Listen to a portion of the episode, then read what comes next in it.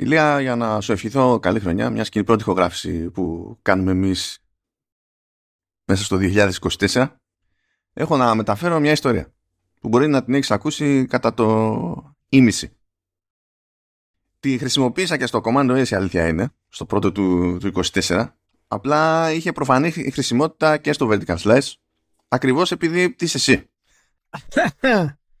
Σε κάποια φάση κάνω ένα περίπατο εκεί και πώ συνήθως σε τέτοιε περιπτώσεις ακούω διάφορα podcasts. Και έχω ένα, και αυτό είναι τέλος πάντων ψηλό γνωστό ότι το κάνω, έχω μια εκπομπή εκεί από έναν Έλληνα ε, βυζαντινολόγο, ο οποίος είναι τέλος πάντων, είναι όλη του την ενήλικη ζωή στη, στην Αμερική και είναι καθηγητής. Και υποτίθεται ότι είναι και μούρι στο πεδίο του και, και τα λοιπά. Δεν έχει σημασία ποιο είναι το θέμα της συζήτησης, αλλά σε κάποια φάση πέταξε μια θεωρία που είχε πετύχει από άλλον συνάδελφο, δεν ξέρω τι άλλο ήταν, που τον είχε σοκάρει. Και η θεωρία αυτή ήταν ότι σύμφωνα με τον άγνωστο αυτό τέλος πάντων τυπά που τη διατύπωσε, είναι ότι αν ε, κάποια στιγμή μετά το σχίσμα, το εκκλησιαστικό σχίσμα του 1054, ε, οι Ορθόδοξοι είχαν επανέλθει στη μεριά των Καθολικών θα είχαν υιοθετήσει ε, ένα mentality, μια κοσμοθεωρία που καθώς αυτή θα εξελισσόταν με την πάροδο του χρόνου θα μας είχε γλιτώσει από τα οικονομικά προβλήματα που αντιμετωπίζουν όλες οι βαλκανικές χώρες στη σύγχρονη πραγματικότητα. Και η φάση ήταν σοκ. Πώς, πώς, το συνδε... πώς του φάνηκε φυσιολογικό αυτό το πράγμα ήταν, ήταν σοκ. Αυτό το έγραψε σε κάποια φάση και στο facebook γιατί είχα τρελαθεί εκείνη τώρα. Αλλά είχα πάθει όντως σοκ. Και είχα μείνει ακίνητο στη θέση μου. Ε, νομίζω ήμουν μπροστά στην πόρτα μου, ξέρω εγώ, και ήταν να ξεκλειδώσω να μπω μέσα και απλά είχα μείνει. Ήμουν αστισμένο. Είναι από τις μεγαλύτερες ηλικιότητε που έχω ακούσει ποτέ στη ζωή μου. Γεια σας, γεια σας. Ω, δεν έχει τώρα. Σε λίγο έχει γεια σας, Ηλία. Σε, σε, λίγο. έχει γεια σας. Okay. Και αφού συνέρχομαι και ανοίγω την πόρτα και μπαίνω μέσα, πάω να βγάλω παπούτσι να βάλω πατόφλα, όπως κάνουν όλοι οι φυσιολογικοί άνθρωποι. Και συνειδητοποιώ ότι στο, εκεί που στεκόμουν μπροστά στην πόρτα και ήμουν ασαστισμένος, χωρίς να πάρω ποτέ χαμπάρι, είχε προφανέστατα σκάσει γάτα είχε περάσει ανάμεσα από τα πόδια μου η γάτα, δεν πήρα ποτέ πρέφα ότι υπήρξε γάτα, ότι πέρασε ανάμεσα από τα πόδια μου και είχε φροντίσει να μου κατουρίσει τον αστράγαλο. Και αυτές, αυτή ήταν μία από τις εμπειρίες των γιορτών μου. Ηλία. Γεια σας, γεια σας. Καλώς ήρθατε στο Vertical Slice 2024. Πρώτο επεισόδιο στη νέα χρονιά. Τώρα, εάν προσπαθείτε να καταλάβετε τι ακριβώς είπε ο Μάνος πρώτο, τα πρώτα δύο λεπτά και ε, προσπαθείτε να καταλάβετε τι σημαίνει γενικότερα, ε, θα σας έλεγα να μην ασχοληθείτε ιδιαίτερα με την ε, όλη κατάσταση. Ε, απλά δεχτείτε αυτό που, που ανέφερε και προχωρήστε παρακάτω. Ελπίζω να είστε όλοι καλά, να είστε όλοι σούπερ και να ξέρετε ότι θα έχουμε περισσότερες ε, εισαγωγικές αναλύσεις. Ναι. σαν αυτές που κάνει ο, ο, ο Μάνος και που δεν τις βρίσκεται πουθενά άλλο φυσικά. Σε κανένα άλλο podcast είτε είναι για gaming είτε δεν είναι για gaming. Αμφιβάλλω αν ακόμα και ιστορικά podcast κάνουν τέτοιου είδους εισαγωγές. Οπότε σίγουρα έχετε ένα μικρό τραυματισμό από από την αρχή του vertical slice. Λοιπόν, ε, φίλε, δεν πέτυχε το παπούτσι, δεν πέτυχε το παντζάκι. Ναι. Πέτυχε ακριβώς το κομμάτι της κάλτσας που ήταν ανάμεσα στα δύο. Που δεν δεν καταλαβαίνω. Λοιπόν, έχουμε ένα podcast το οποίο ξεκινάει ε, με διάφορα έτσι ωραία νέα. Ε, δεν έχουν βέβαια συμβεί πάρα πολλά και ιδιαίτερα πράγματα. Να πούμε ότι σήμερα Γράφουμε 5η 11 Γενάρη. Σήμερα είναι μάλλον το Direct της Microsoft. Γιατί βιάζει. 18 του μήνα είναι. Έχουν μια εβδομάδα αυτή ακόμα. 18 του μήνα είναι. Σε μια εβδομάδα λοιπόν έχουμε το Direct της Microsoft. Πάρα πολύ ωραία. και θα, είναι, θα, θα ξεκινήσει δηλαδή η χρονιά ε, με κάτι πάρα πολύ δυνατό από τη Microsoft. Το δυνατό βάλτε σε εισαγωγικά μέχρι να καταλάβει και η Microsoft είναι δυνατό για τη ναι. Microsoft. Γιατί και εμείς το έχουμε, το έχουμε χάσει. Ε, οπότε δεν έχουμε φυσικά ε, ιδιαίτερα μεγάλη και σημαντική δημοσιογραφία, αλλά έχουμε πολύ ενδιαφέροντα έτσι, ε, μικρά tidbits, τα λεγόμενα, και θέλω να ξεκινήσω μάλλον από, από αυτό. Και να, να πω μετά από ανακοίνωση της Sony και το PlayStation για τη νέα χρονιά, για το 2024. Η Sony παρουσίασε τα σημαντικότερα παιχνίδια που έρχονται στο PS5 για το 2024. Πω, πω, αυτό το τρέιλερ με κυνηγάει, ναι, για πες. Λοιπόν, και πρέπει να το αναφέρουμε γιατί είναι όντως ε, τα καλύτερα παιχνίδια, τα σημαντικότερα παιχνίδια, τα μεγαλύτερα παιχνίδια που έρχονται στο PlayStation, PlayStation 5 για το 2024. Οπότε έχουμε παραδείγματος χάρη το Prince of Persia, το Lost Crown, το Suicide Squad Kill the Justice League, το Stellar Blade, έχουμε φυσικά το Helldivers 2, το Dragon's Dogma 2, το Concord, αυτό το μεταξύ έχουμε φυσικά το Helldivers 2. Ξέρετε, μου Το φυσικά το Helldivers 2, το, Tekken, το Tekken 8, το Pacific Drive, Forever Skies, The Casting of Frank Stone ε, και Grand Blue Fantasy Relink και Foam Stars. Και, α, και έχουμε φυσικά και το The Plucky Squire. Και μαζί κοτσάρουν και το Lucky Dragon Infinite Wealth. Από αυτή τη λίστα που σας είπα, τα δύο σημαντικότερα που είναι το Like a Dragon Infinite Wealth αλλά και το ε, κάτσε να το, να το, το Dragon Stockman 2 είναι τα πιο σχετικά γνωστά και σημαντικά που μπορούμε να περιμένουμε ορισμένα πράγματα. Από αυτά λοιπόν που είναι υποτίθεται τα πιο σημαντικά, έτσι, τα υπόλοιπα είναι είτε άγνωστα είτε καινούρια IP, ε, χαμηλού development ή ε, διάφορες πρωτοποριακούς σχεδιασμούς θέλουν να πιστεύουν ότι είναι και μακάρι να είναι. Αλλά δεν, αυτή η λίστα που σας έφερα δεν λέει τα πιο σημαντικά σε σύνολο. Ήταν ένα δείγμα. Σας έκανα κόλπο. Τρίκ.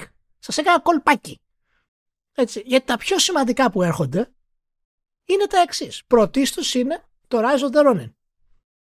Και το λέμε πιο σημαντικό, όχι απαραίτητα γιατί θα είναι σημαντικό. Δεν το ξέρουμε αυτό. Η Team Ninja έχει πολύ καιρό να, να βγάλει κάτι το οποίο να είναι μάλιστα και ανοιχτού κόσμου και τα λοιπά, δείχνει ότι έχει πρόπτικες. Είναι αποκλειστικό στο PlayStation 5 και ακόμα είναι δηλαδή ε, ένας τίτλος ο οποίος δεν ξέρουμε πώς θα πάει. Παρ' όλα αυτά ε, είναι ένα από τα αποκλειστικά. Τα τέσσερα όμως μεγαλύτερα μάλλον του PlayStation 5 είναι τα εξή και θέλω να μου πείτε όλοι τι έχουν κοινό. Final Fantasy 7 Rebirth Metal Gear Solid 3 Snake Eater Silent Hill 2 και Last of Us Part 2 Remaster. Ε, το πιο original στην τετράδα είναι το, το Rebirth. Rebirth. Είναι οι τέσσερις μεγαλύτεροι τίτλοι που έρχονται στο PlayStation 5 για το 2024. Λοιπόν, αυτοί οι τέσσερις μεγαλύτεροι τίτλοι που έρχονται στο 2024. Να ότι κάποιος σε βρίζει που, που ούτε πριν ναι. ούτε τώρα έβαλε στη λίστα το Tekken 8 ως, αναγνωρίσιμος, δεν ξέρω και εγώ τι και τέτοια, απλά το αναφέρω. Ναι, εντάξει, αλλά δεν είναι αποκλειστικό το Tekken 8. Θα μπορώ να δεν είναι, αυτό ισχύει. Δεν είναι. Ε, είναι όλα remakes. Όλα. Και δεν ξέρουμε αν θα βγει κάτι άλλο κατά τη διάρκεια της χρονιάς το οποίο είναι AAA development θα κοστίζει 80 ευρώ άσχετα αν όντως ο κόστος ανάπτυξης δικαιολογεί το 80 ή όχι. Αλλά τα 4 στι 4 σημαίες του PlayStation 5 είναι όλα remakes. Και το ένα, το αποκλειστικό, το Rise of the Ronin της Steam ε, Ninja, ε, ακόμα δεν ξέρουμε αν θα είναι καλό ή αν θα είναι κακό. Είναι κάτι καινούριο. Έτσι. Και δεν είναι φυσικά και εσωτερική ανάπτυξη.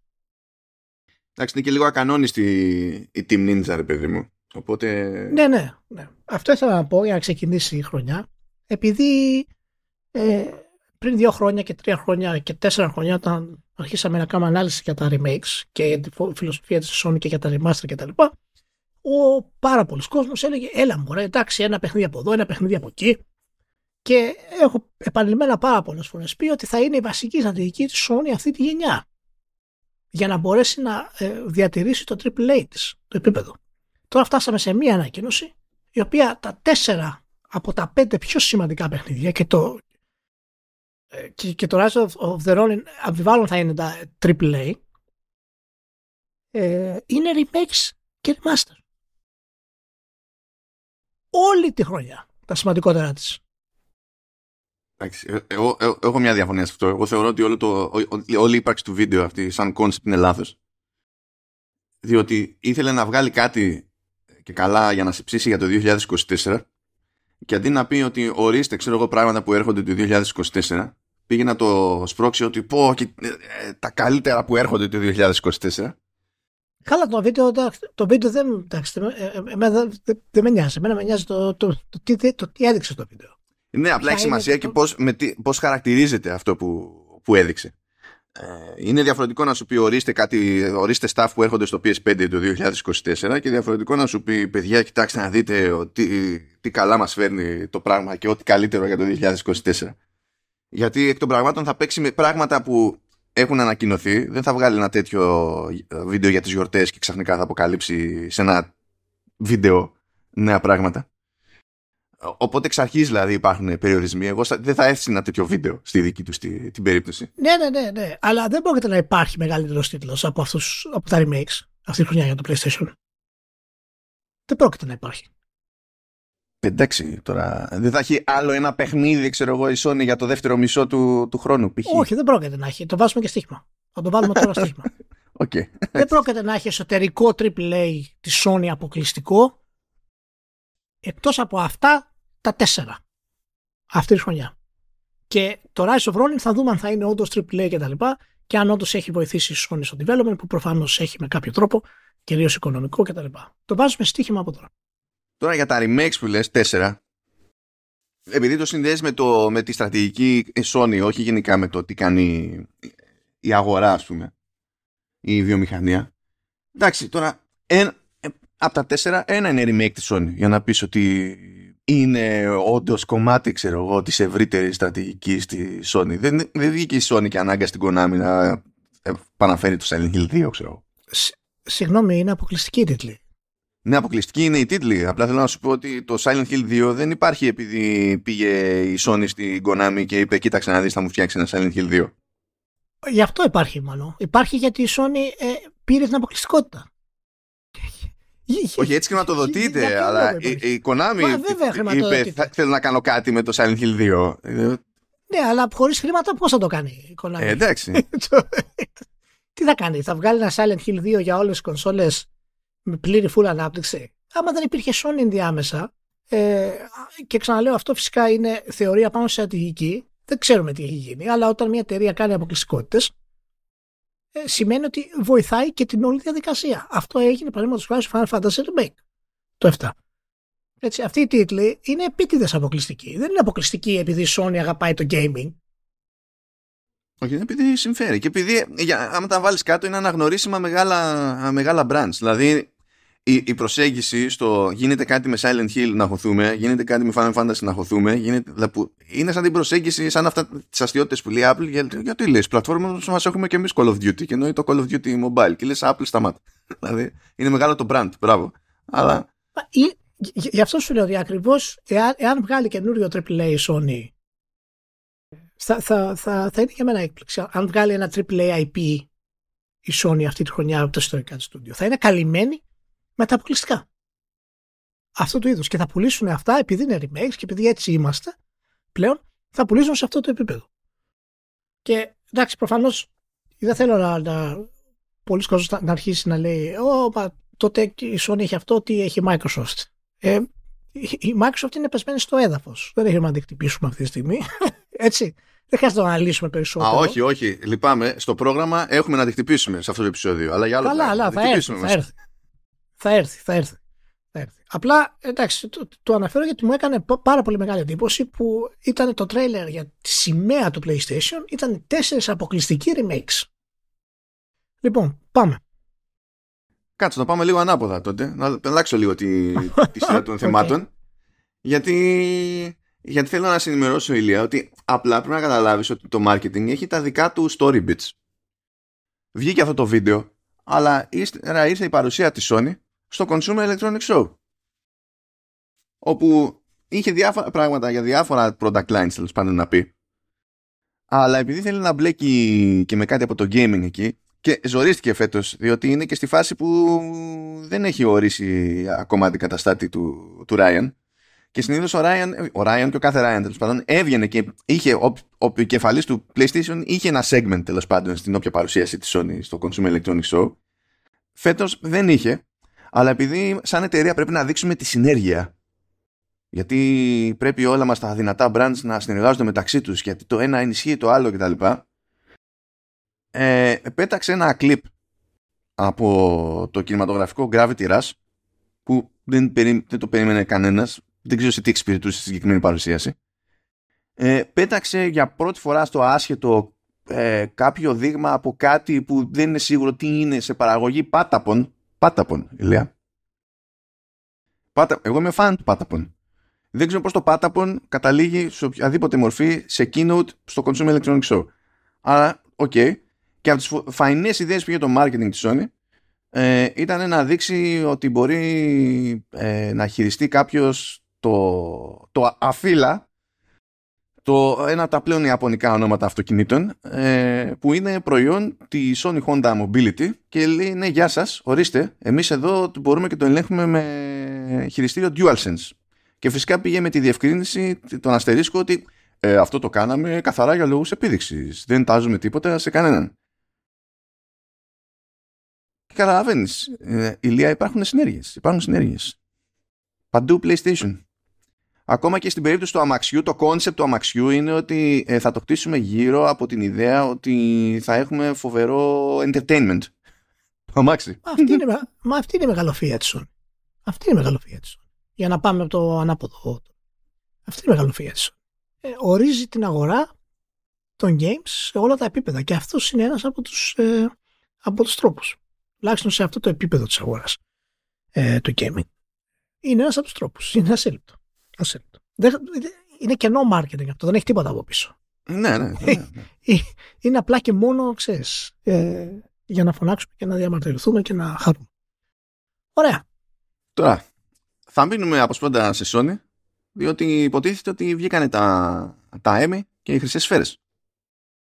Ναι. Και το, το The Last of Us ε, το τηλεοπτικό έδωσε πόνο όχι στα Emmy, Emmy αλλά στα Creative Arts Emmy Awards τα οποία είναι τέλος πάντων ε, λίγο διαφορετική υπόθεση και δεν εστιάζουν τόσο στο καλλιτεχνικό καλλιτεχνικό και στην υποκριτική εστιάζουν περισσότερο στο ας το πούμε πιο τεχνικά θέματα.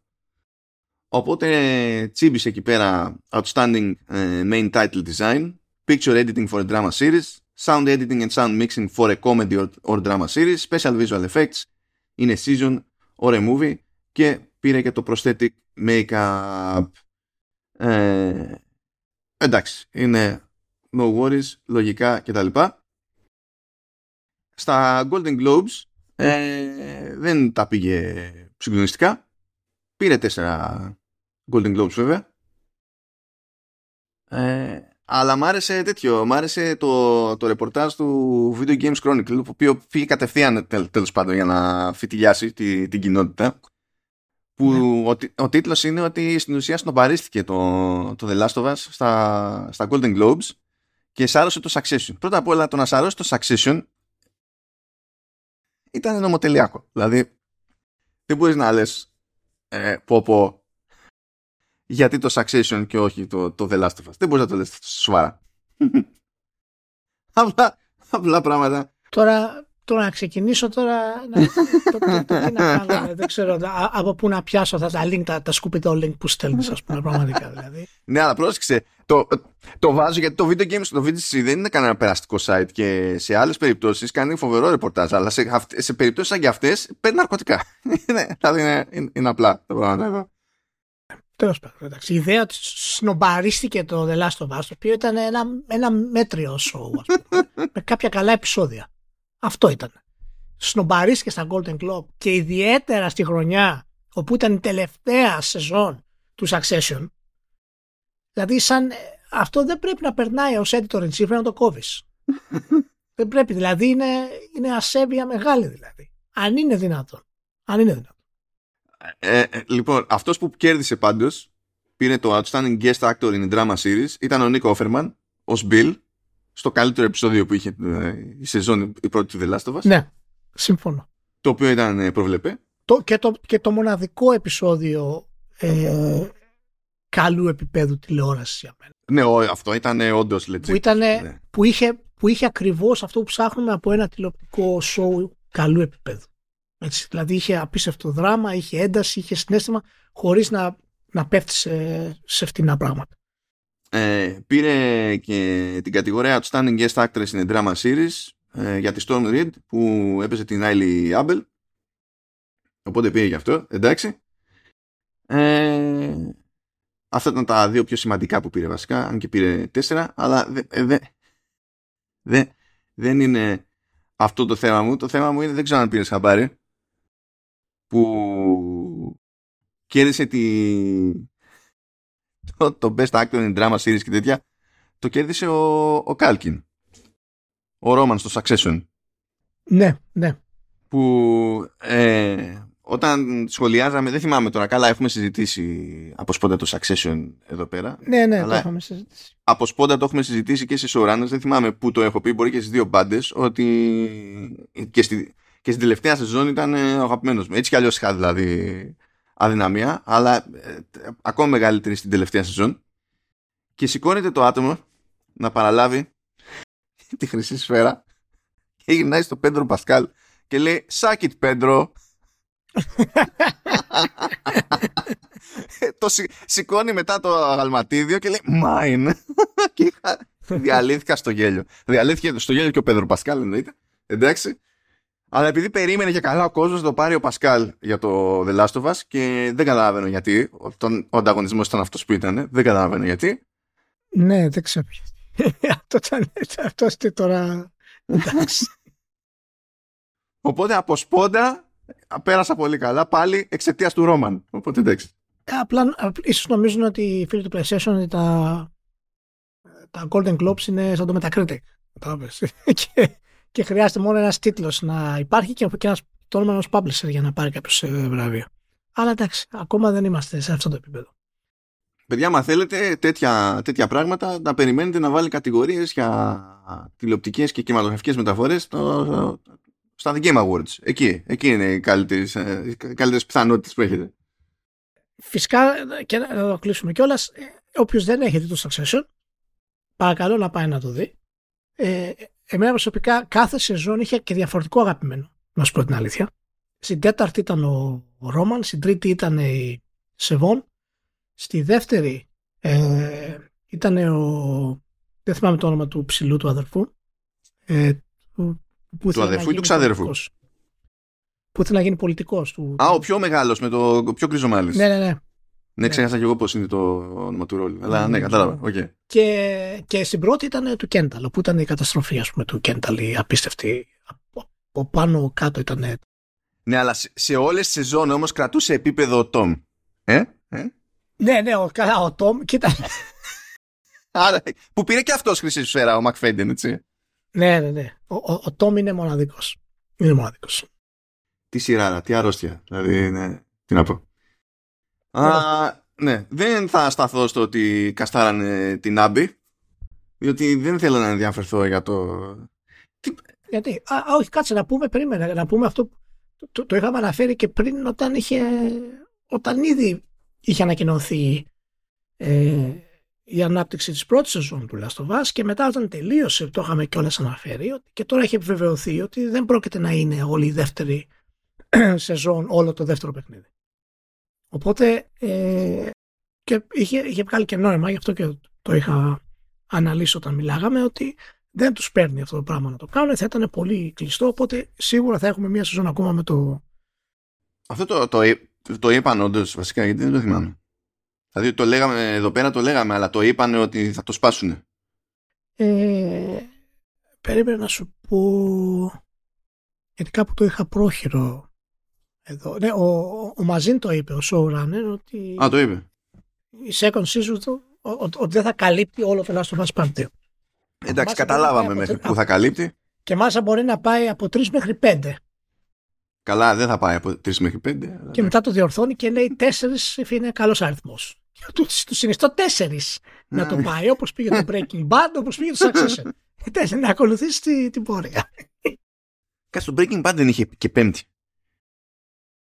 Έχουν περάσει και χρόνια. Όχι, είχε, δια, είχε διακοπή μεταξύ της, ε, της σεζόν. Όχι, είχε ρε, βλέπω Breaking Bad Season 5. Γιατί; Είχε πέμπτη. Και η πέμπτη είχε, σου- είχε σπάσει τα δύο. Ψ, Μάλιστα, οκ. Πάνε χρόνια, πάνε χρόνια. Τι να πεις. Πάνε χρόνια όντως. Πάνε χρόνια. Ε, λοιπόν, γιατί τέτοιο, η πέμπτη σεζόν βγήκε, δηλαδή τελείωσε το 2013. Πάνε 11 χρόνια από το τέλος του Breaking Bad. Λιά. 11 χρόνια. Πω, πω. Τέλος πάντων, ναι, υπάρχουν αυτά τα θεματάκια. Ναι, τώρα δεν ξέρω, ήθελες να πεις τίποτα για το καστάρισμα της Σάμπη, γιατί είπα ότι πήγα να το προσπεράσω για να μην μπλέξουμε τη... Όχι, τα όχι, πανταχού. όχι. Εντάξει, εντάξει, καλά είμαστε, καλά. Εντάξει, Καλό OK. cast. Καλό cast. Ε, Θα έχουμε, θα έχουμε, θα έχουμε να, να πούμε γι' αυτό αργότερα. θα έχουμε, θα έχουμε ούτως ή άλλως, ναι, δεν το γλιτώνουμε αυτό έτσι κι αλλιώς. Δηλαδή μέχρι να βγει η σεζόν θα παίζει γκρίνια for the ages εκεί και παίζει, παίζει γκρι- θα, και από τις δύο μπάντες, από δύο διαφορετικά στρατόπεδα γκρινιάζουν όλοι ταυτόχρονα για διαφορετικό λόγο για αυτό το casting, αλλά τέλος πάντων, Ναι. οκ. Λοιπόν, πάμε να το χαλαρώσουμε λίγο το πράγμα. Ε, διότι τέλος πάντων κάτι πράγματα εκεί δοκιμάζει η Samsung και από σφόντα τα δοκιμάζει και, και η Microsoft.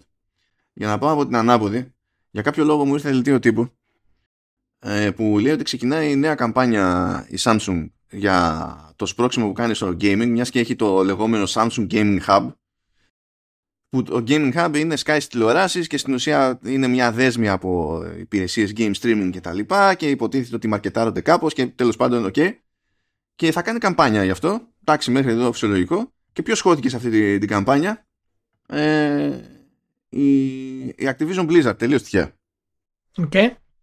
Οπότε κάθε φορά που θα, που θα σπρώχνει το Gaming Hub η Samsung θα χρησιμοποιήσει στην ουσία IP, χαρακτήρες κτλ. από Activision Blizzard. Α, ωραία. Ωραία. Πολύ ωραία. Ποιος, ποιος την έχει την Activision Blizzard; Ναι, αυτή είναι κίνηση Microsoft καθαρά τώρα, δεν το συζητάμε. δηλαδή, δεν θα έκανε αυτό η Activision Blizzard. Πριν από 15 μέρες δεν θα το έκανε αυτό η Activision Blizzard. Ε, η, η Microsoft την έχει. Άμα την έχει η Microsoft, τότε μάλλον της Microsoft είναι. Αρχίσαμε τώρα, δεν θα, δεν θα διαβάσω αράδες από το δελτίο τύπου γιατί ό- όταν, το, όταν η συνεργασία γίνεται για διαφημιστικούς λόγους καταλαβαίνεις ότι οι, οι δηλώσεις που πέφτουν σε ένα δελτίο τύπου είναι, είναι ό,τι να είναι. Είναι ό,τι να είναι. Αλλά, οκ. Ε, αλλά να σου πω κάτι. ε, ε, ε, είναι πολύ λογικό έτσι. Είναι πολύ λογικό. Δηλαδή, αν δεν το κάνει και αυτό η Microsoft, τι άλλο δηλαδή απομένει να κάνει; Παιχνίδια δεν μπορεί να βγάλει ακόμα. Είναι στο, στη διαδικασία της, ε, του φούρνου, ας πούμε. Να μιλήσουμε λίγο και για το Direct που έρχεται ε, μετά. Ε, το Game Pass προσπαθεί να το προωθήσει. Πρέπει να αρχίσει να κάνει τέτοιες συνέργειες. Δεν γίνεται διαφορετικά αυτό το κομμάτι. Δεν γίνεται διαφορετικά. Ακόμα και αν σπονσοράρει τα χειριστήρια όλων των τηλεοράσεων που είναι να κυκλοφορήσουν, καλό θα είναι να το κάνει. Μιας και είπες για χειριστήρια λοιπόν, ε, ξεκινάει και ένα άλλο πρόγραμμα η Samsung για αξεσουάρ που θα έχουν στάμπα designed for Samsung Gaming Hub. Και το βλέπω αυτό και λέω, τι εννοείς, αφού έτσι κι αλλιώς υπάρχουν χειριστήρια που λειτουργούν με, με τις τηλεοράσεις, ε, πάνω σε Bluetooth πατάνε, ε, δεν υπάρχει κάποιο συγκλινιστικό ζήτημα συμβατότητας τέλος πάντων, υπάρχει υποστήριξη, κανονικότητα. Αλλά θέλει να σπρώξει το brand και γίνεται και μια προσπάθεια να γίνει καμιά τσαχπινιά εδώ και εκεί, γιατί σου λέει εντάξει, μπορεί να θες να παίξεις από GeForce Now, από- με το Xbox Game Pass, από Amazon Luna κτλ. Πάρα πολύ ωραία στις τηλεοράσεις μας. Μπορεί να έχεις ήδη χειριστήρια και τα συναφή, αλλά να, κάνω εγώ και συνεργασίες. Η πρώτη συνεργασία είναι με την PDP και θα βγάζουμε ένα χειριστήριο που θα έχει πάνω την ένδειξη ότι εντάξει είμαστε με το Gaming Hub. Πράγμα που σημαίνει ότι μπορείς να είσαι σίγουρος ότι θα λειτουργεί, ξέρω εγώ, με τις τηλεοράσεις μου και το Gaming Hub. Εντάξει, οκ. Ε, άρα απλά έγινε testing, πες. Αλλά η PDP δοκίμασε να κάνει και κάτι εξταδάκι που είχε λίγο πλάκα, διότι στο χειριστήριο που βγάζει, το οποίο λέγεται Replay ε, Wireless Controller, εντάξει, ε, στο χειριστήριο που βγάζει, εκτός το ότι έχει ένα κουμπάκι για το Gaming Hub και το κάνει call κατευθείαν, ας πούμε, στη, ε, στις τηλεοράσεις Samsung στο D-pad πάνω, γιατί το χειριστήριο είναι πάνω κάτω το χειριστήριο του Xbox, έτσι, σχεδιαστικά αυτό είναι. Αλλά τέλος πάντων, ok. Πάνω στο D-pad έχει βάλει και τρία συμβολάκια που στην ουσία είναι ρυθμιστικά, ξέρω εγώ, για τον ήχο και τέτοια της τηλεόρασης, ώστε να μπορείς να κάνεις και τα απολύτως βασικά χωρίς να γυρίσεις στο remote. Το οποίο δεν είναι άσχημη τσαχπινιά.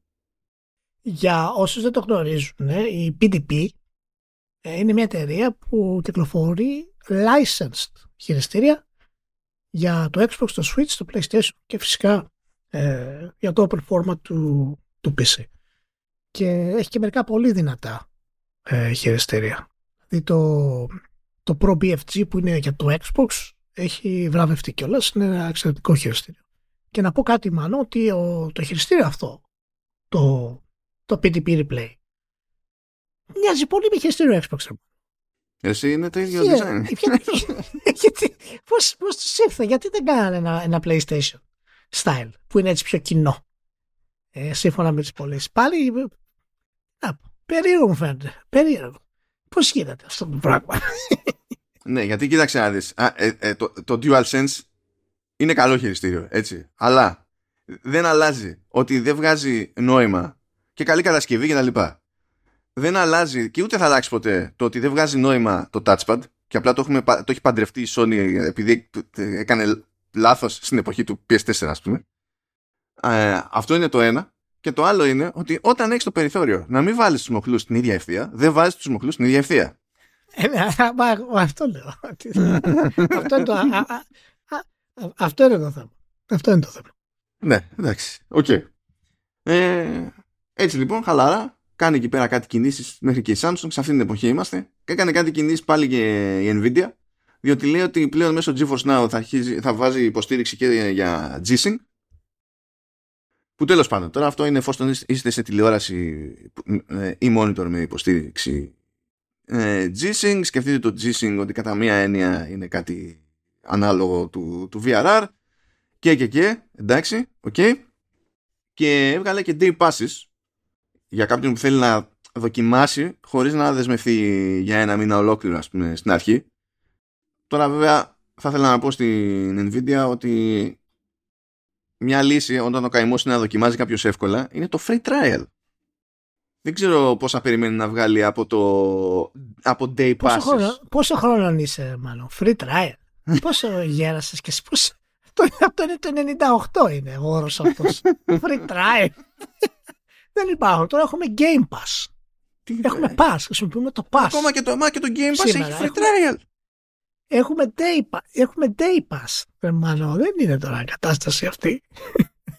Και σου λέει η Nvidia ότι άμα θέλεις να δοκιμάσεις μπορείς να δοκιμάσεις με 4 δολάρια ή αν θες τα πάντα όλα ώστε να τρέχει το ότι θα δοκιμάσεις σε RTX 4080 κτλ 8 δολάρια για να δοκιμάσεις μέσα σε μία μέρα άντεχε, Nvidia, άντεχε μία μέρα να μπεις μέσα. Για μην δοκιμή, άντεχε πιστεύω. Έτσι. Μην δώσει μία εβδομάδα free trial, αλλά άντεχε τέλος πάντων.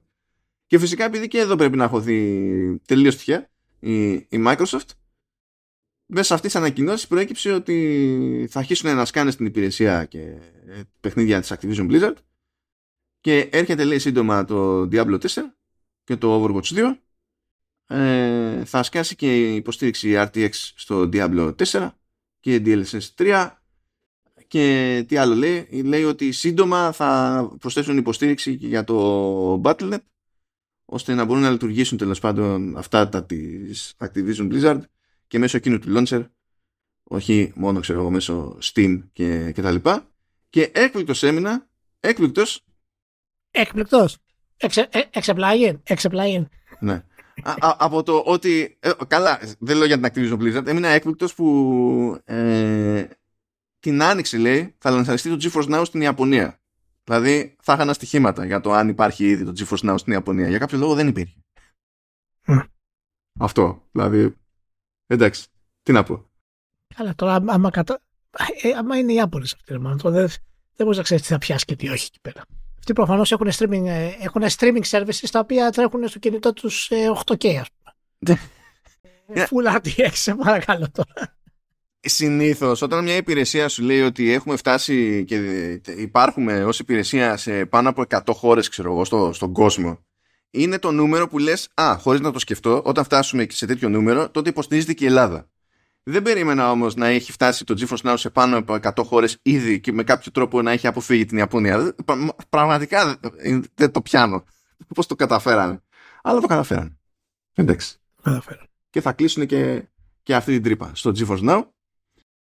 Ε, και από εκεί και πέρα ε, συνεχίζει η κινητικότητα σε Netflix Games ε, και έχει πλάκα διότι τα διάφορα σημάδια ξέρω εγώ είναι αντικρώμενα. Δηλαδή ε, θα βγαίνει το ρεπορτάζ και λέει και πάλι ξέρω εγώ με τα βία στο 1-2% των συνδρομητών ε, Netflix ασχολείται με τα, με τα παιχνίδια του Netflix.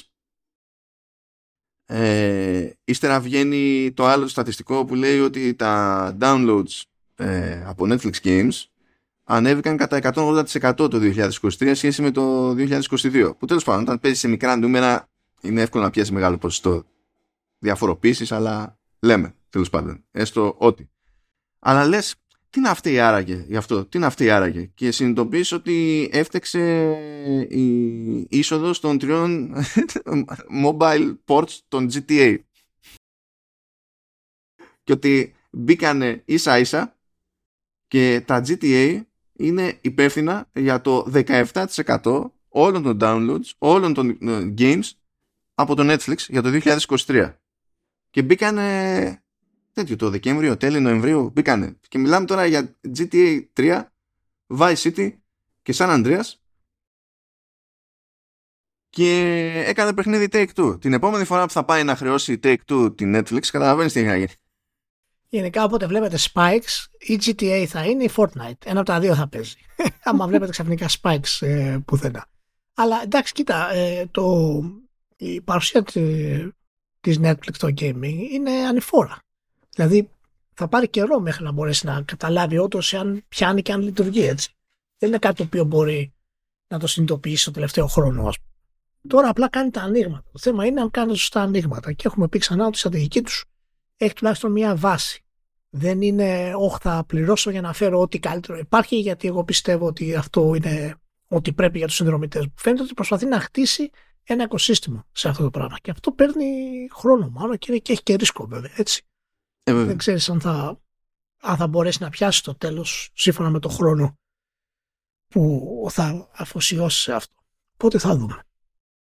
Τώρα, εν τω μεταξύ λέει ότι παίζει ένα ιστορικό debate, δεν έχει οριστεί στρατηγική, αλλά το ρεπορτάζ θέλει να, έχουν, να είναι στη φάση που αναρωτιούνται ε, πώς έχει νόημα να προσπαθήσουν να βγάλουν από τη μίγα ξύγκη στη, στην περίπτωση των games.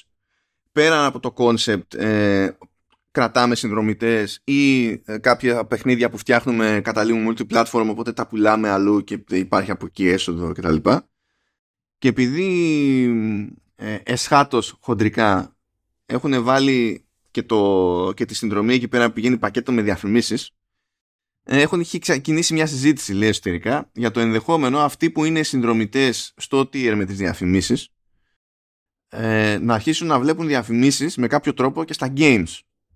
Ναι. Ε, καταλαβαίνω την παρόρμηση και στην τελική το λένε για το tier που έχει ήδη διαφημίσεις. Οπότε ήδη α, απευθύνεσαι σε κάποιον που έχει δεχτεί να βλέπει διαφημίσεις σε όλο το υπόλοιπο Netflix. Οπότε λες πόσο πόσο να ενοχληθεί ας πούμε από κάτι τέτοιο. Μικρές πιθανότητες να ενοχληθεί. Αλλά αν αποφασίσει Netflix και το κάνει αυτό ελπίζω να έχει υποψιαστεί ότι έστω σε πρώτη φάση μέχρι να ξεφουσκώσει η λεγόμενη κοινότητα θα τιλτάρει λίγο με το concept. Ελπίζω να έχει υπολογίσει ένα έτσι μια, μια δύο-τρεις μερούλες περίεργου publicity να, το έχεις, να τις έχεις συνυπολογίσει έτσι και τελικά το πάρει απόφαση να παίξει έτσι. Ναι.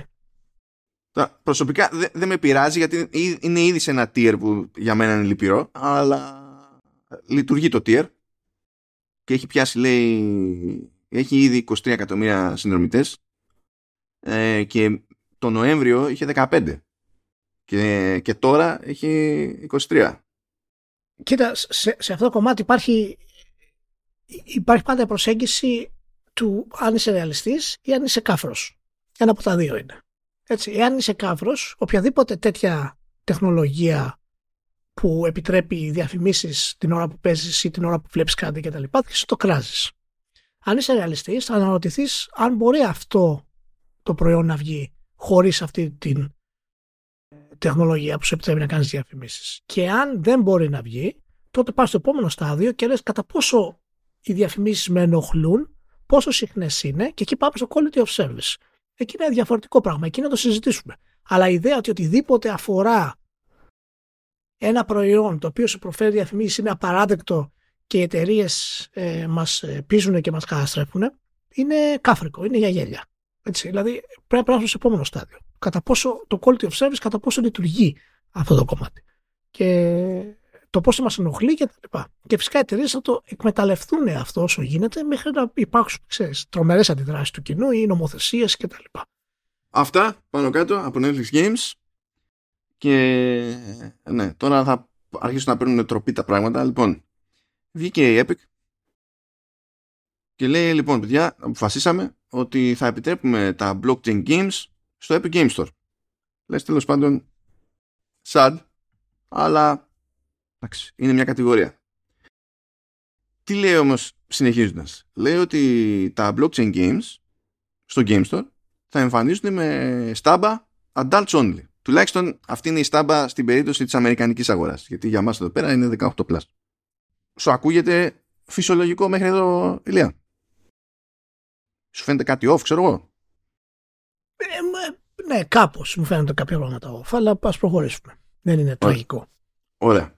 Ε, εμένα τι μου φαίνεται τραγικό; Μου φαίνεται τραγικό το αμέσως επόμενο. Καλά, τα blockchain games μου φαίνονται τραγικά έτσι κι αλλιώς, αλλά έστω ότι δεν μου φαίνονται τραγικά. Α, πιο πολύ με ενόχλησε το επόμενο. Υποτίθεται ότι είναι πολιτική της Epic στο Epic Game Store να μην έχει παιχνίδια που να απευθύνονται μόνο σε ενήλικες. Να, δηλαδή αν πάρει παιχνίδι στα adults only δεν μπαίνει στον κατάλογο του Epic Game Store. Γιατί εμείς ναι. εδώ πέρα δεν μπορούμε το SEC και διάφορα άλλα τέτοια του διαβόλου. Αλλά κάνουμε εξαίρεση σε αυτή την πολιτική μας όχι για να φανεί καμιά ρογίτσα παραπάνω αλλά για να καταφέρουμε να εξυπηρετήσουμε τα blockchain games. Ε, και αυτό το combo δεν θα, δεν θα, δεν θα το κάνουν δηλαδή κάτι γνώση. Κοίτα, άμα είναι να πεις. Πρώτα απ' όλα, εγώ συμφωνώ με το χαρακτηρισμό των blockchain games ε, σε adults only.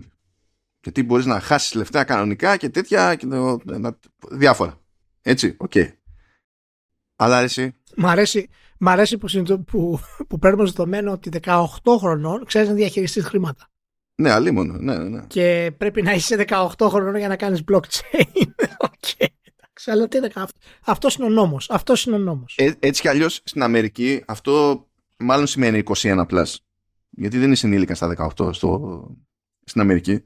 Αλλά τέλος πάντων. Κοίτα, ε, ε, είναι λίγο διαφορετικό στην Αμερική. Γιατί στην Αμερική δεν μπορείς να πιεις, ξέρω εγώ, μέχρι να είσαι 18. Όχι, μέχρι να είσαι 21 δεν μπορείς να πιεις. Πάλι. Ναι, 21, συγγνώμη. 21. Οπότε κάπως έχει είναι διαφορετικό το, το concept. Να πούμε τα περισσότερα παιχνίδια που βγαίνουν σε βιομηχανία είναι 16 plus. Δεν είναι 18 plus. 18 plus είναι λίγοι τίτλοι οι οποίοι παίρνουν αυτό το 18 και κυρίως είτε αφορούν τρομερή βία ας πούμε ή sexual content, ναρκωτικά κτλ. Όπως χάρη. Και στην Αμερική συνηθίζεται παιχνίδια που βγαίνουν, που βγαίνουν εδώ με, ε, με χαρακτηρισμό 18 plus να βγαίνουν όχι ως adults only στην Αμερική αλλά ως mature που φυσικά είναι μία από ναι. τις γελιότητες του συστήματος αυτού διότι ε, πασχίζουν όλες οι εταιρείες να μην πάρουν ποτέ χαρακτηρισμό adults only διότι τότε ε, αυτόματα δεν θα, του, δεν θα τους εμπορεύονται διάφοροι λιανέμποροι ή και στην προκειμένη περίπτωση η Epic ας πούμε, η κάθε Epic. Ισχύει, ισχύει, ισχύει. Το mature να πούμε ότι μεταφράζεται στα 17 plus.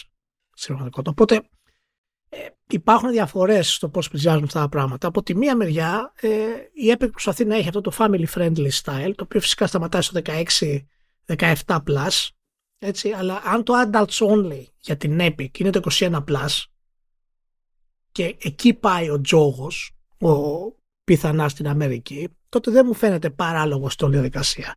Αλλά η, η βάση του γιατί να μην έχω παιχνίδια τα οποία είναι αυτού του επίπεδου ε, είναι, είναι θέμα υποσυζήτηση. Φυσικά είναι το κατάστημά και μπορεί να κάνει ό,τι θέλει ε, στο, στο κατάστημα αυτό. Ε, απλά ε,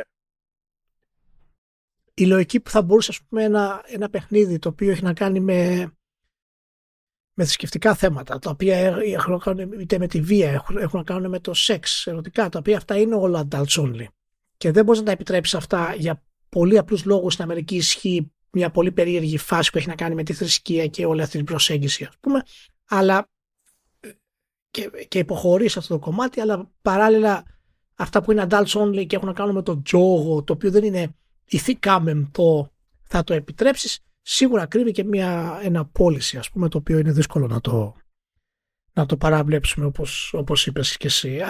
Από την άλλη είναι, είναι κατάσταση στην οποία ζουν στην Αμερική και είμαι πολύ σίγουρος ότι αν πολλές από αυτές τις εταιρείες μάλλον εάν είχαν το δικό τους ε, ξέρεις, να περάσει το δικό τους που λέμε δεν θα επιλέγαν να κάνουν τέτοια πράγματα. Θα ήταν πολύ πιο free.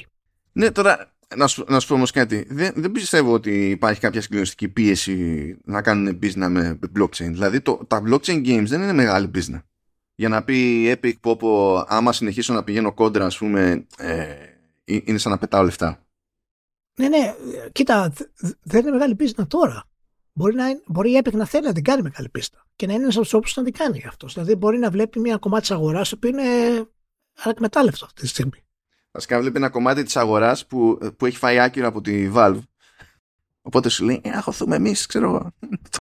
Ε, ναι, όλα είναι θέμα επιχείρησης αυτό το πράγμα. Όλα είναι θέμα επιχείρησης. Λέγοντας για Valve, ε, έχουμε μια τροποποίηση στην πολιτική Steam και εκεί πέρα, αλλά και έχει να κάνει με, με AI.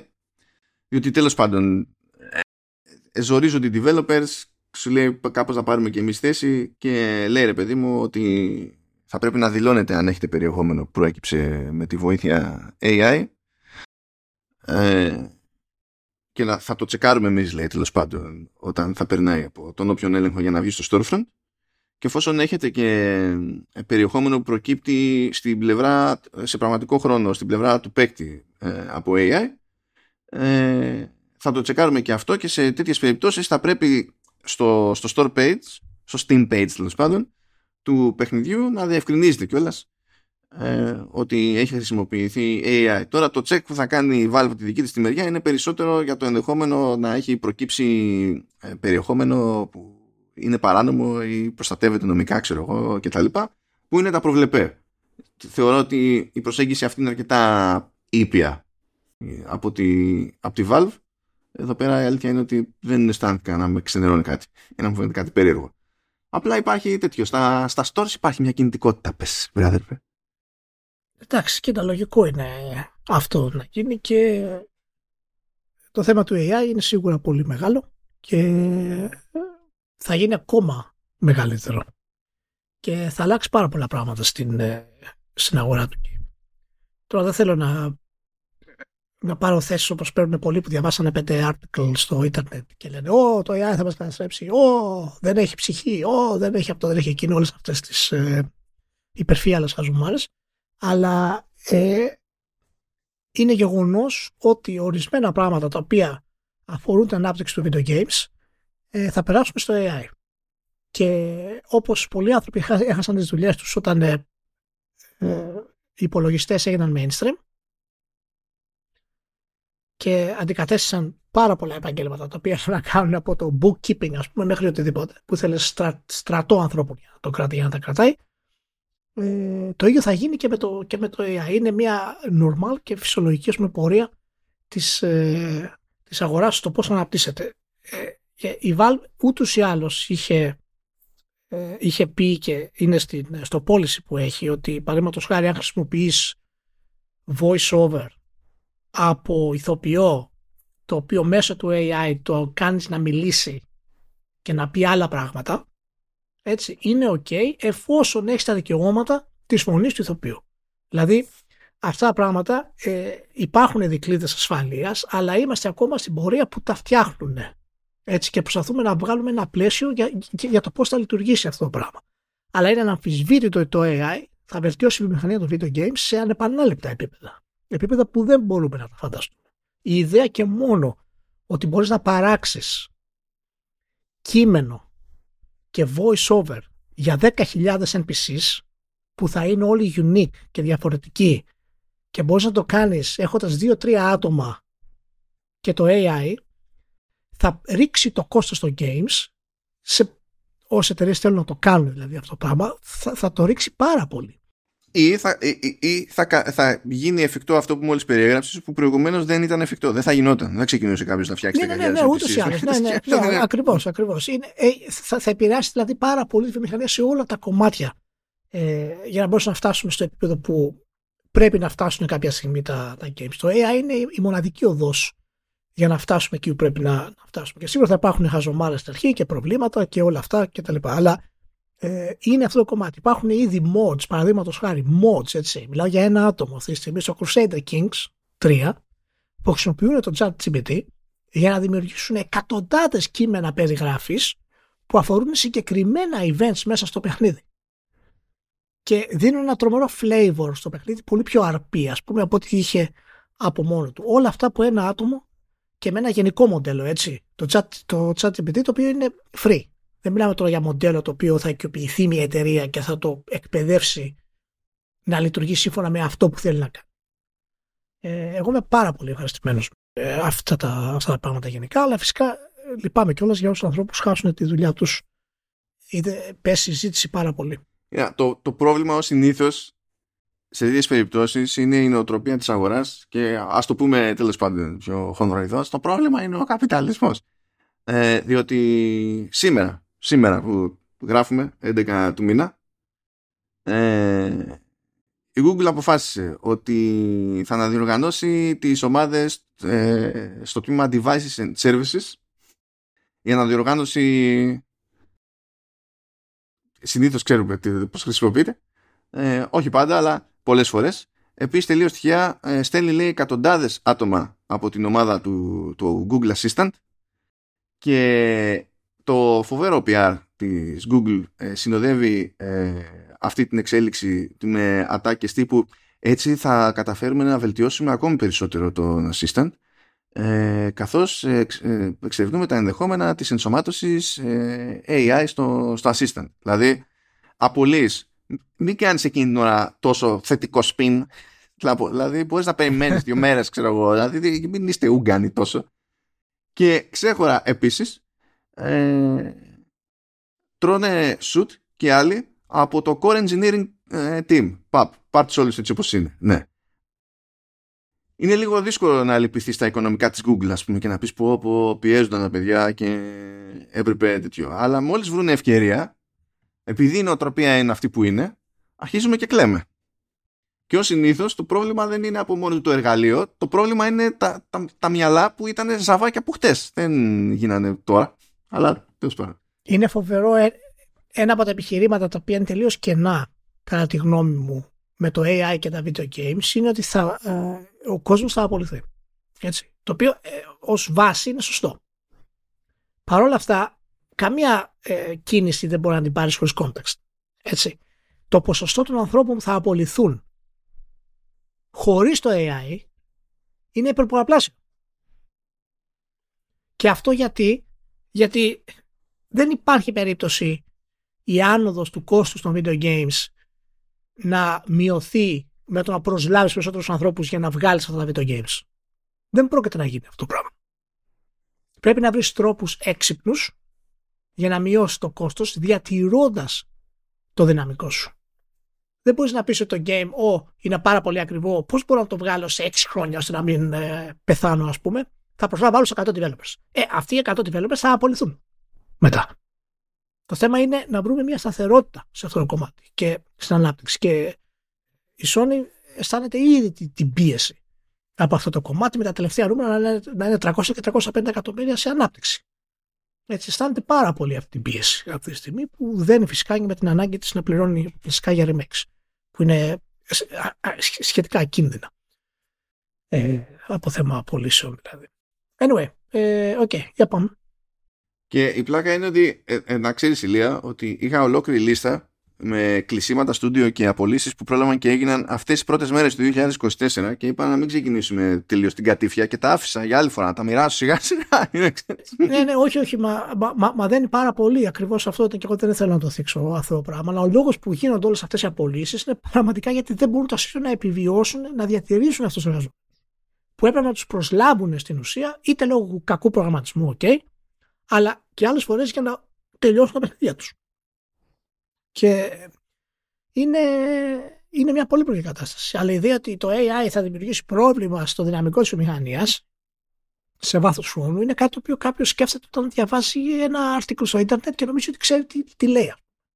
Έτσι κι αλλιώς ε, όλοι οι developers και ειδικά οι μεγάλοι φροντίζουν πάρα πολλά χρόνια να αυτοματοποιούν διαδικασίες, είτε βαφτίζονται AI είτε δεν βαφτίζονται AI. Που ούτως ή άλλως όλα αυτά που βαφτίζουμε AI αυτή τη στιγμή δεν είναι AI. Δηλαδή καταχρηστικά χρησιμοποιείται ο όρος έτσι κι αλλιώς. Οι developers ξύνονται εκεί πέρα απορώντας γιατί ξέρουν τι, τι κάνουν τόσα χρόνια. Αλλά... Ε, ναι, όχι, είναι διαφορετικά, ε, είναι διαφορετικά μοντέλα AI. Έχουμε το βασικό μοντέλο AI που έχουμε είναι αυτό. AI έχουμε παντού. Και το Google Search είναι ένα AI, παραδείγματος χάρη. Αλλά ε, το κάθε ένα έχει το δικό του, το δικό του στυλ, ας πούμε, και ονομασία. Λοιπόν, τι πάμε σε κάτι που δεν έχει AI. Δεν ξέρω αν έχει και AI σκέτο, βασικά. Αλλά ναι. Λοιπόν, καλά μου παιδιά, ακούστε φαϊνές ιδέες που έχουν μεγάλες επιχειρήσεις ε, με μεγάλα νομικά τμήματα ε, και επιτρέπουν σε αυτά τα μεγάλα νομικά τμήματα ε, να έχουν ε, σοβαρή επιρροή στον ορισμό της ευρύτερης πολιτικής. Λοιπόν, χωρίς προειδοποίηση, ε, άτομα που παίζανε Baldur's Gate 3 στο Xbox άρχισαν να τρώνε μπαν και το έκανε μπαν του στυλ ε, ναι γεια σας. Και δεν μπορείς να παίξεις τίποτα ξέρω εγώ δεν μπορείς, ναι, είναι γεια είναι μπαν στο Microsoft account. Ε, και άρχισαν να ψάχνονται γιατί λέει ξέρω εγώ τι έκανα. Ε, δεν κατάλαβα τι έκανα. Και προέκυψε ότι τραβάγανε screens και βίντεο. Είναι κάτι μια λειτουργία που έτσι κι προσφέρεται δηλαδή σε επίπεδο πλατφόρμας από σημεία του παιχνιδιού που είχαν γυμνό, ξέρω εγώ, και σεξ. Και τι γίνεται τώρα; Όταν κάποιος έχει Xbox, είναι, έτσι όπως είναι του κουτιού, είναι αυτόματα ρυθμισμένο όταν κάνεις ε, ένα capture, είτε μιλάμε για εικόνα είτε μιλάμε για βίντεο, να γίνεται αυτόματα upload. Ε, παλιότερα γινόταν upload στο λεγόμενο Xbox Network, το οποίο ε, ε, δεν κατάλαβα ποτέ γιατί ήταν λογικό να γίνεται upload, αλλά τέλος πάντων ok. Ε, και γιατί είναι ένα άχαρο πράγμα για τέτοιες δουλειές. Ε, Τέλος πάντων και άλλαξε σχετικά πρόσφατα η πολιτική της Microsoft και είπε ότι λόγω GDPR και τα λοιπά όταν ανεβαίνει εκεί πέρα περιεχόμενο μετά από 30 μέρες νομίζω θα σβήνεται αυτόματα κτλ. Εκτός αν ρυθμίσετε την κονσόλα σας να κάνει sync στο OneDrive που εκεί είναι άλλο καπέλο και εκεί διατηρούνται. Αφού κατάφερε να φτιάξει το sync στο OneDrive γιατί για χρόνια ήταν ανάπηρο ας πούμε και είναι δικό της προϊόν πάλι καλά. Αλλά ακούστε τώρα σκεπτικό. Η Microsoft έχει το Xbox Network. Ανεβαίνει περιεχόμενο για ενήλικες που είναι capsule που έκανε ο άλλος στην κονσόλα του. Και επειδή το έχω στους servers μου περιεχόμενο με ενήλικες, για, για ενήλικες, με γυμνό και τα λοιπά, ανοίγει ένα θεωρητικό ενδεχόμενο να κινηθεί κάποιος εναντίον μου νομικά ή να έχω θέμα με συνεργασίες και δεν ξέρω και εγώ τι, τρως μπαν. Όχι διαγράφω το περιεχόμενο. Πριν καν σκεφτούμε ότι αν τραβάς τέτοιο ζόρι γιατί υπάρχει το Baldur's Gate 3 και το κάθε Baldur's Gate 3 στην πλατφόρμα. Όχι, όχι, τρως μπαν. Και όταν άρχισαν να διαμαρτύρονται και άρχισε να διαμαρτύρεται και να το ψάχνει με τη Microsoft και η Larian. Ε, η θέση του, της Microsoft ήταν ότι οι παιδιά σε αυτές τις περιπτώσεις πάντα λέει μεσολαβεί άνθρωπος, δεν γίνονται λέει όλα στον αυτόματο και εφόσον λέει παραβιάζεται η πολιτική μας τότε τρώει μπαν. Αν επικοινωνήσει κάποιος λέει μαζί μας και προκύψει ότι κατά λάθος έγινε το upload σε συστήματα που ε, του κουτιού είναι ρυθμισμένα να κάνουν uploads αυτόματα. Έτσι. Αν δεν πάει ο χρήστης να το κόψει το αυτόματο upload είναι αυτονόητο ότι θα γίνει αυτόματα upload. Ε, και αν διαπιστωθεί ότι έγινε κατά λάθος, τότε θα αναστέλλεται το, το ban. Τι είναι αυτό; Ε, Καταρχάς, να πούμε το μεγαλύτερο μέρος αυτής της διαδικασίας είναι αυτοματοποιημένη. Ναι. Και είναι, είναι κάτι το οποίο έχει βάλει Microsoft ως φίλτρο και φυσικά όταν βάζεις την εικόνα, το φίλτρο ελέγχει και αυτόματα σηκώδει. Σύμφωνα με την πολιτική της Microsoft, παραδείγματος χάρη, αυτό είναι κάτι απαράδεκτο να έχεις γυμνό, γιατί κατευθείαν ούτως ή άλλως υπάρχει ευαισθησία στην Αμερική, σου κάνει κατευθείαν ban του account ε, αυτό το ban είναι περιορισμένο, έτσι, δηλαδή δεν είναι permanent ban, προφανώς. Αλλά ούτως ή άλλως γίνεται αυτόματα, το οποίο είναι μια πρακτική ε, εξ, εξορισμού ε, χωρίς νόημα. Είναι μια, είναι μια anti-consumer κατάσταση. Γιατί βάζει τη διαδικασία το, το πελάτη σου να, να μπλέκεται και να αγχώνεται χωρίς κανένα ε, λόγο. Εγώ δεν μπορώ να καταλάβω το εξής. Εφόσον η Microsoft έχει το παιχνίδι αυτό στη κονσόλα της, εφόσον η Microsoft επιτρέπει το παιχνίδι αυτό στη κονσόλα της, εφόσον το rating είναι αυτό που είναι, έτσι. Και είναι γνωστή ποσότητα το rating. Δηλαδή, αν θέλει να φιλτράρει με κάποιο τρόπο βάση rating παιχνιδιών, είναι πάρα πολύ εύκολο. Ναι. Και ε, εφόσον όλα αυτά τα πράγματα ισχύουν, γιατί πολύ απλά πριν την κυκλοφορία του στο Xbox και μάλιστα δεν έγινε γρήγορα και παράλληλα, είχε χρόνο να αναπτυχθεί. Γιατί υπήρχαν διάφορα άλλα θέματα που είχε να κάνει με το Series S και το split screen κτλ. Αλλά ε, αυτή τη στιγμή είχε αρκετό χρόνο για να πει ότι παιδιά, επειδή το παιχνίδι είναι αυτό που είναι, και εγώ στο network μου δεν θέλω γυμνό, ειδικά για αυτό το παιχνίδι, το φίλτρο θα είναι αυτόματα off. Δηλαδή, εάν ανεβάσεις κάτι, θα μπορείς να το δεις μόνο εσύ ή παραδείγματος χάρη μπορεί ο άλλος χρήστης το family filter να είναι mature. Και αυτό γενικά είναι που πρέπει να ήταν αυτοματοποιημένο. Όχι να είναι αυτοματοποιημένο το upload. Αυτό πρέπει να είναι manual. Αυτοματοποιημένο, εάν σε ενδιαφέρει το γυμνό, πρέπει να είναι το mature filter. Με το που κάνει ένα λογαριασμό, αυτόματα του, του απαγορεύεις να βλέπει το, το 18 Plus. Δεν έχει σημασία αν όντως είναι ενήλικα. Είναι φίλτρο της κονσόλας. Και αν πάει να δει κάτι το οποίο είναι γυμνό και είναι για ενήλικες, κάτω ένα prompt και πες το έχετε ενεργοποιημένο αυτόματα το mature filter. Είστε σίγουροι ότι θέλετε να το απενεργοποιήσετε. Ναι, όχι. Και έτσι το επιλέγει να το κάνει. Αλλά από την αρχή το έχεις αυτοματοποιημένα off για να αποφύγεις τι καταστάσεις. Αυτό είναι το πρώτο κομμάτι.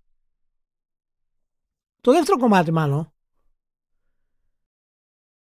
Δηλαδή, το δεύτερο κομμάτι έχει, μια, έχει ένα κλάμα και ένα αστείο ταυτόχρονα μαζί. Ποιος κάνει record σεξ σκηνές του Baldur's Gate 3. Θα με τρελάνετε. Συγγνώμη, είναι σοβαρή ερώτηση αυτή. Δηλαδή, εσύ περιμένεις ότι θα υπάρχει κάποιο σεξ, ε, κάπου σεξ και κάποιος δεν θα κάνει capture. Δεν θα βρεθεί άνθρωπος να κάνει capture. Όχι, όχι, ποιος; Ποιος το κάνει capture. Ποιος; Δεν, δεν το ξανακούσα ακόμα στην ιστορία της βιομηχανίας αυτό. Δεν έχει ακούσει τις βιομηχανίε. Όχι. Capture το sex scene με το χαρακτήρα σου να κάνεις σεξ με κάποιον άλλο και το, και το κάνεις capture σε βίντεο. Για ποιο λόγο; Τι το θέλεις; Το γυμνό να το κάνεις capture. Τι το θες να το κάνεις το γυμνό. Δεν ξέρω, ε, γιατί, γιατί κάνανε capture τι, τα sex scenes που ο Θεός να κάνει sex scenes που απλά βλέπαμε 75% ε, από ένα κολομένι στο Mass Effect 2 και είχε ξεκινήσει σταματάς. Γιατί τα κάνανε capture, δεν ξέρω. Για τον ίδιο λόγο, μάλλον θα ήταν.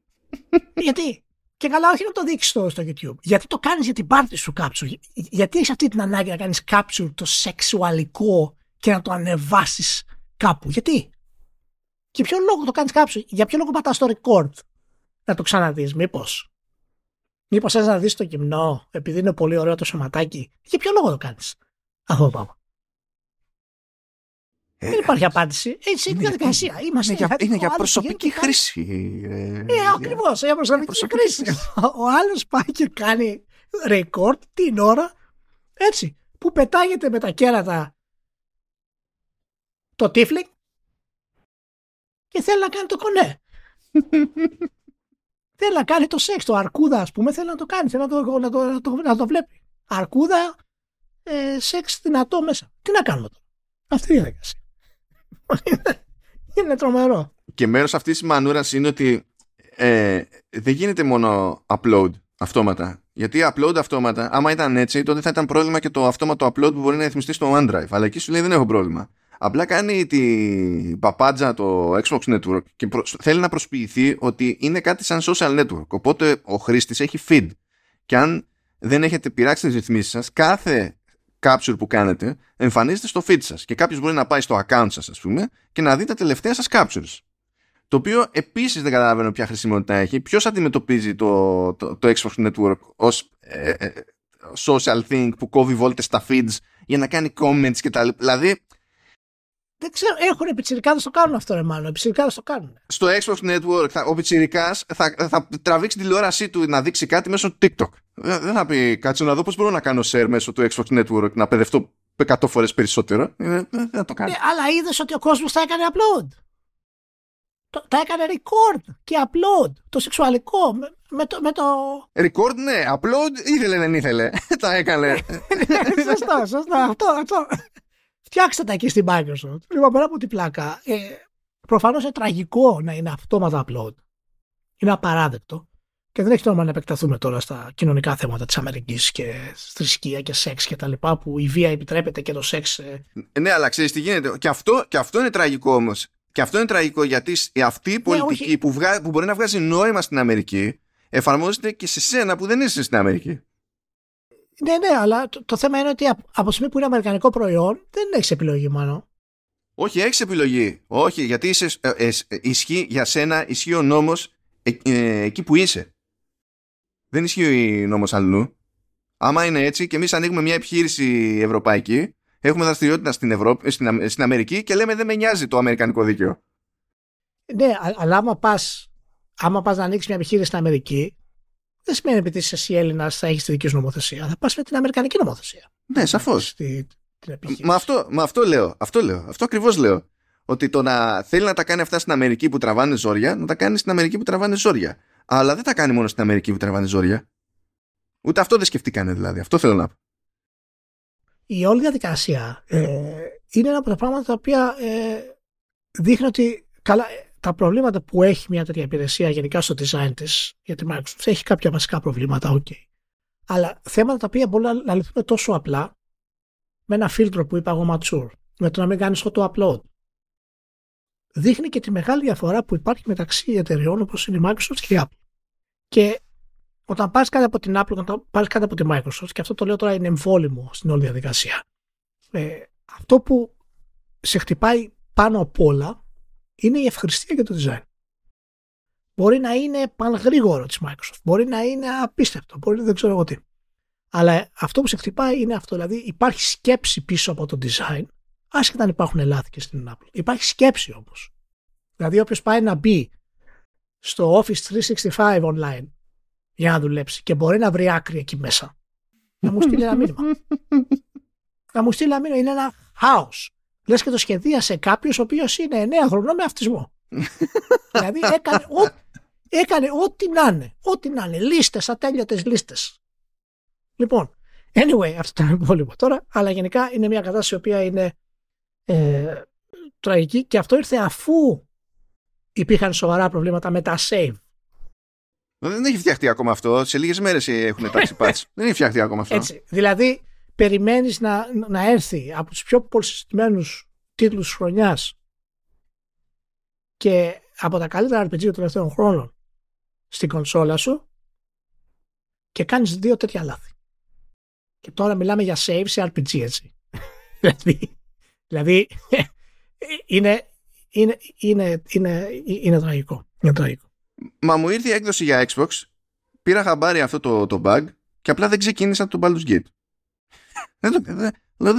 Δεν έχει παιχνίδι με ένα εκατομμύριο ώρες που μπορείς να ρίξεις εκεί μέσα και να αναρωτιέσαι αν θα πεθάνει το save. Δεν, ξεκινάω το παιχνίδι, είναι απλό το πράγμα. Μα εντωμεταξύ, ναι, με αυτό είναι το θέμα. Επειδή είναι ένα παιχνίδι το οποίο και στις κονσόλες η μεταφορά του είναι σχετικά μέτρια και έχεις στην ουσία, άμα παίζεις 30 ώρες χωρίς πλάκα, τις 10 ώρες περνάς στο inventory για να μπορέσεις να αναγνωρίσεις τι θα κάνεις και πώς θα κινηθείς, το οποίο είναι απαράδεκτο το UI του στις κονσόλες να έχεις πρόβλημα το save, δηλαδή να έχεις επιλέξει ποια αντικείμενα θες να πουλήσεις, το οποίο σου φάγε μισή ώρα και να χάσεις το save, πετάς την κονσόλα.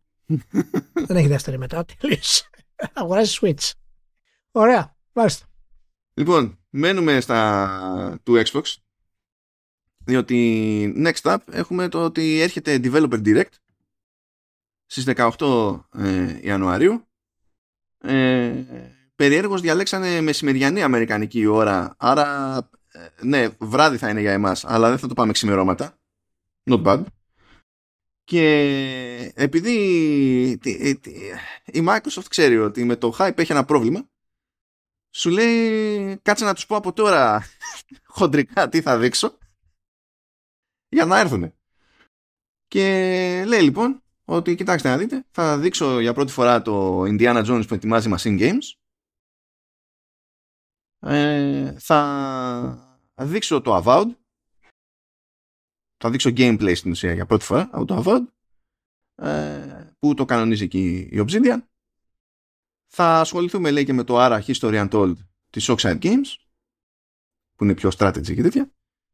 Και θα δείξουμε λέει πράγματα από ε, παρασκηνιακά, πάλι παρασκηνιακά για το Hellblade 2.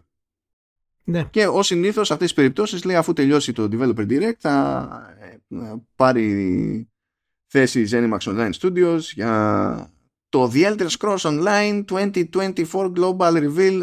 Okay. Ε, το οποίο ξεκινάει υποτίθεται μία ώρα μετά. Αυτό δεν ξέρω αν σημαίνει ότι η Microsoft θα χρειαστεί μία ώρα για αυτά τα τέσσερα παιχνίδια και το ενδεχόμενο να δείξει κάτι άλλο. Γιατί και άλλη φορά είχε ξεκινήσει. Το προηγούμενο Developer Direct που έκανε είχε πει θα σας δείξω τέσσερα πράγματα και τελικά έδειξε και το πέμπτο Hi-Fi Rush και ξαφνικά το κυκλοφόρησε. Οπότε, OK, okay, ξέρω εγώ. Αλλά το, την έβλεπα αυτή την ανακοίνωση και λέω εντάξει, το, το ξέρουμε ότι η Sony και η Nintendo δεν θα έλεγαν να ξέρετε ε, θα έχουμε να σας δείξουμε Indiana Jones απλά θα κάνουν την παρουσίαση και ξαφνικά θα βλέπαμε Indiana Jones Just saying. Για να πες με Σιλία γιατί ήσουν αψημένος από την αρχή για αυτό το, το κομμάτι Λοιπόν καταρχάς να πω ότι έχω απογοητευτεί διότι η επίσημη ανακοίνωση από το News Xbox αναφέρει ότι το Indiana Jones το οποίο βρίσκεται υπό ανάπτυξη από το βραβευμένο στούντιο Machine Games πίσω από το Wolfenstein είναι ένα action adventure. Το οποίο αυτό με απογοητεύει. είναι δηλαδή η πιο λάθος επιλογή που μπορείς να κάνεις. Κατευθείαν trolling. Χάσα μια επανάληπτη ευκαιρία. Δεν trolling. Χάσα μια επανάληπτη ευκαιρία. Το Indiana Jones έπρεπε να είναι RPG. Έπρεπε να το κάνουν RPG. Κάτσε. Ε, ε, το, ε, όχι sci-fi RPG, space opera. Όχι, όχι. όχι. Αυτό, αυτό, αυτό το κάνει ε, και απογοητεύτηκα. Αυτή η μεγάλη απογοήτευση. Θα δούμε ένα κλασικό Indiana Jones game από όλα αυτά που περιμέναμε και ξέραμε. Θα είναι παιχνίδι του 7,5-8 και θα είμαστε καλά. Ή, ήθελε, ήθελες όντως να είναι RPG και να πηγαίνεις σε quest ναι, το και είχα τέτοια; Πει ότι, ναι, ναι, Bethesda, open world. Ναι, αλλά το, ε, ναι, το είχες πει, το θυμάμαι ότι το είχες πει, αλλά το είχες πει και το ήθελες στα αλήθεια, ας πούμε. Γιατί εγώ είχα μείνει στο ότι το ναι, λέμε για να γελάσουμε. Ήθελα... Είναι αυτό. Όχι, όχι, μάλλον πραγματικά το ήθελα. Τέτοια IPs για να έχουν δύναμη πρέπει να τα ανανεώνεις στην πορεία τους. Και το να βγάλει ένα Diana Jones παιχνίδι το οποίο θα είναι copy-paste ένα Uncharted ή ένα Tomb Raider δεν θα το κάνει να ξεχωρίσει. Machine Games δεν ασχολείται με RPGs όμως, έτσι. Το ξέρεις. Δηλαδή... Ναι, το ξέρω, αλλά όταν είχε ανακοινωθεί δεν ξέραμε για τη Machine Games. Μετά ήρθε αυτό στη διαδικασία. Όταν λέγανε για τις φήμες που συζητάγαμε εμείς για την Diana Jones, νόμιζα θα το κάνει η Bethesda. Και ήθελες να το κάνει και η Bethesda. Και με χάλασε. Ήθελες να το κάνει και η Bethesda, Bethesda, και, Bethesda. και να βγει κοντά στο Starfield. Indiana Jones Bethesda. Indiana Jones Bethesda. Ε, άλλη ομάδα μέσα. Άλλη ομάδα. Άλλη ομάδα, βέβαια, βέβαια. Επειδή το A-Team θα ήταν στο Starfield και το B-Team θα, θα, θα, την πάλευε με Indiana Jones. λοιπόν, πέρα από αυτά, εντάξει, ε, τι να σου πω, είναι... Κανένας από τους που έχουν ανακοινώσει δεν είναι ιδιαίτερος ή αναμενόμενος, κατά τη γνώμη Εντάξει, εσύ, εμπορικά το Indiana Jones έχει εκτόπισμα. Σε αυτό θα βασιστούν τώρα. Εντάξει, με την ίδια λογική. Α, Αυτό είναι. Και η Ubisoft θα σου πει θα στηριχθώ στο Star Wars. Τι θα κάνεις; Θα το κάνεις. Κοίτα, κοίτα, δεν είναι το ίδιο. Γιατί το, το, το Indiana Jones είναι ένα νεκρό IP. Σε θέμα gaming. Δεν είναι σε θέμα δημοτικότητας, αλλά και σε θέμα δημοτικότητας είναι σχετικά. Δηλαδή και η τελευταία ταινία δεν απέφερε τις πωλήσει που θέλουν. Ε, αλλά αυτό που θέλω να πω είναι ότι οι τίτλοι γενικά που αναφέρει ως flag τίτλους, σημαίες ας πούμε για το Direct. Το Indiana Jones το οποίο θα είναι μια νέα παρουσίαση αποκάλυψη, αλλά δεν ξέρουμε ακριβώς το τι θα δούμε και τα λοιπά. Okay. Πάνω κάτω μπορούμε να υποθέσουμε. Το Ara History Untold, το About και το Senua's το Hellblade 2. Ε, οπότε ε, μπορώ να πω ότι και, γενικά αυτή η ανακοίνωση ήταν απογοητευτική. Τώρα το τι θα δείξουν άλλο ε, για άλλα παιχνίδια που έρχονται και τα λοιπά μπορεί να σώσει τη, την κατάσταση. Αλλά είχαμε πει και πέρσι στο δεύτερο μισό του χρόνου είχαμε αναφερθεί αρκετές φορές ότι η πίστη μας γενικά στη Microsoft να μπορέσει να φέρει ε, παιχνίδια τα οποία θα είναι επίπεδο AAA, όχι απαραίτητα να κοντράρει τη Sony, αλλά να έχει μια σταθερή ροή που ήταν μέρος του Game Pass, πήγε πάρα πολύ πίσω η όλη διαδικασία από την ε, εξαγορά και τα προβλήματα που είχε εξαγορά. Κράτησε όλα τα στούντιο σε, ε, σε παύση στην ουσία, πέρα από τα προβλήματα που έχουν διοικητικά για να οργανώσουν τα στούντιο. Είναι ακόμα σε αυτή τη διαδικασία. Οπότε και τώρα δεν βλέπω κάτι το πιο είναι εντυπωσιακό. Δεν έχω καμία ελπίδα για το Avowed ε, προσωπικά. Μου φαίνεται ένα, ένα, πολύ, ένα πολύ generic. Έχει μπει, έχει μπει πολύ, με πολύ θετικά vibes το 2024 για τον Ηλία. Δεν ξέρω αν το έχετε υποψιαστεί. Ναι, ναι, όχι, όχι. Μα και από το τρέλερ που είδα ήταν κάκιστο. Πραγματικά. Δηλαδή το art ήταν όπου, ό,τι να είναι. Ε, η δράση και το στυλ μου θύμιζε τίτλους οι οποίοι ήταν δηλαδή, πολύ παλιού design και θα έχει κάποιες επιλογές, θα έχει κάποια από εδώ, θα έχει κάποια από εκεί. Ναι, OK, okay, εντάξει, θα δούμε ακριβώς το τι θα είναι. Αλλά ε, δεν έχουμε ελπίδες πολλές για το Avowed, ιδιαίτερα γιατί λαμβάνει χώρα και στον κόσμο του, του Pillars of Eternity. Το οποίο θεωρώ ένα πολύ μέτριο κόσμο γενικά. Αλλά ε, εντάξει, ούτε αυτό ξέρουμε ακριβώς τι θα είναι. Έχουμε δει πάνω κάτω, αλλά το τι θα καταλήξει και τα λοιπά. Αλλά αυτοί οι τίτλοι δεν έχουν δυνατότητα να τραβήξουν τον κόσμο. Το About δεν πρόκειται να φέρει κόσμο στο Xbox. Και το Hellblade το 2, που θα είναι το τεχνολογικό διαμάντι, ας πούμε, για την κονσόλα, πάλι είναι πολύ νης. Και το έχω ξαναπεί αυτό το πράγμα, ότι όλοι περιμένουν το Hellblade το 2, θα πάρει 91% στο τέλος και θα φέρει κόσμο στο PlayStation, στο, στο Xbox. Η προσωπική μου γνώμη είναι ότι όχι.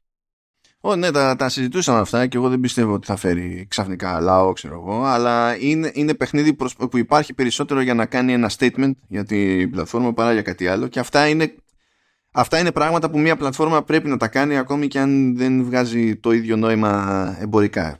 Παίζουν και αυτά. Είναι με την ίδια λογική που θεωρούν λογικό στη Microsoft να κάνουν κονέ με τη Samsung για να σπρώξουν Activision Blizzard. Δηλαδή κάποια πράγματα απλά γίνονται επειδή πρέπει να γίνουν. Ισχύει. Ισχύει, ισχύει. Απλά έχει πέσει την περίπτωση να είναι και το μοναδικό AAA σε αυτή τη διαδικασία που θα κάνει πάμε. Κατάλαβες; Οπότε επάνω του είναι και το εμπορικό κομμάτι του Σέρβια, άσχετα αν είναι μόνο στην ουσία για το statement. Καλά, κοίτα και το Ινδιάνα τώρα θα το σπρώξει έτσι, γιατί θα το έχει και αυτός αποκλειστικό στην ουσία.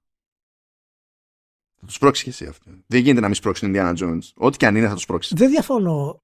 Θα, θα, θα, θα το σπρώξει. Αλλά τι σημαίνει θα το σπρώξει; Δηλαδή, για, για να το κάνει τι το Ινδιάνα Jones;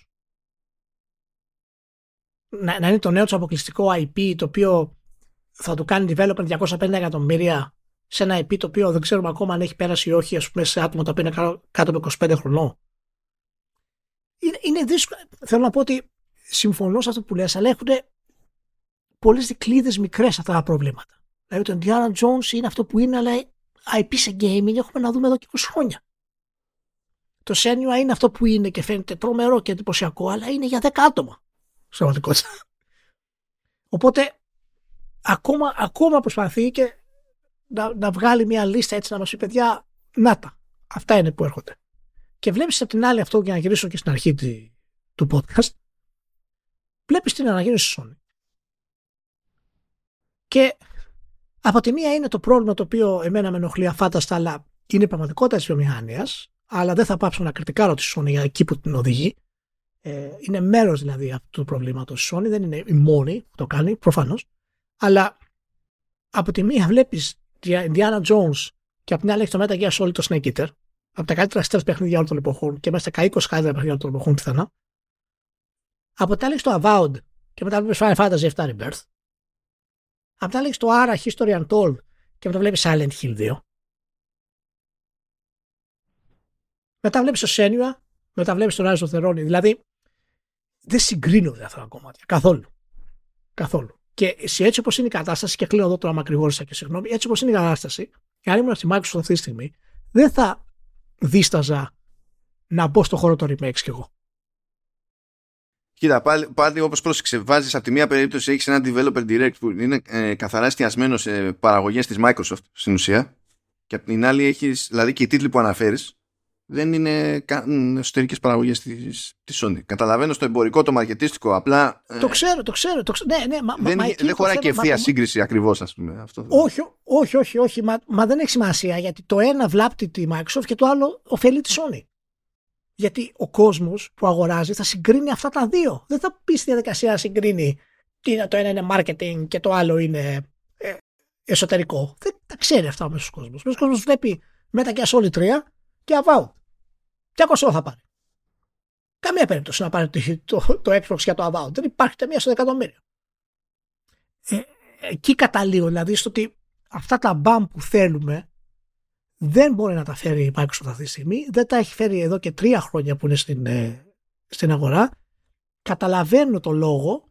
Δεν λέω ότι είναι τρελό γιατί φτιάχνει όλο αυτό το πράγμα που έχουμε πει και για το οικοσύστημα κτλ. κτλ, κτλ. OK. Okay. Αλλά από την άλλη ε, πρέπει να κάνεις κάποια μπαμ. Και αυτά τα μπαμ δεν έρχονται με αυτούς τους Αλλά προφανώς, και αυτό είναι απλά θεωρία που κάνουμε τώρα και κριτική, προφανώς έχουν πλάνο. Ε, κάποιο πλάνο θα υπάρχει, ναι, εντάξει, δεν γίνεται χωρίς. Ναι. Anyway, λοιπόν, okay. Αυτή τη φορά άφησα για τελείωμα εκεί τα όσα έχουν συλλαβήσει στο, στην πάντα του True Ending. Η πλάκα είναι ότι κάποια δεν έχουμε συλλαβήσει ακόμη, διότι αυτή τη στιγμή που ηχογραφούμε εμείς δεν έχω ηχογραφήσει το True Ending για το Prince of Persia. Θέλω να το κάνω μέσα μετά. Αλλά εντάξει. Ε, οπότε λίγο recap και λίγο πιο τροφαντά. Έκανα ένα πέρασμα εκεί πέρα στο Undisputed. Το οποίο Undisputed είναι, είναι παιχνίδι boxing. Ηλία. Και είχα κάνει τον κόπο να το δω ακριβώς επειδή θυμήθηκα ότι από την εποχή που η EA είπε ποιος ασχολείται με το Fight Night τώρα θα ασχολούμαστε με το UFC ε, δεν θυμάμαι μεγάλο, μεγάλη παραγωγή, μεγάλο παιχνίδι boxing.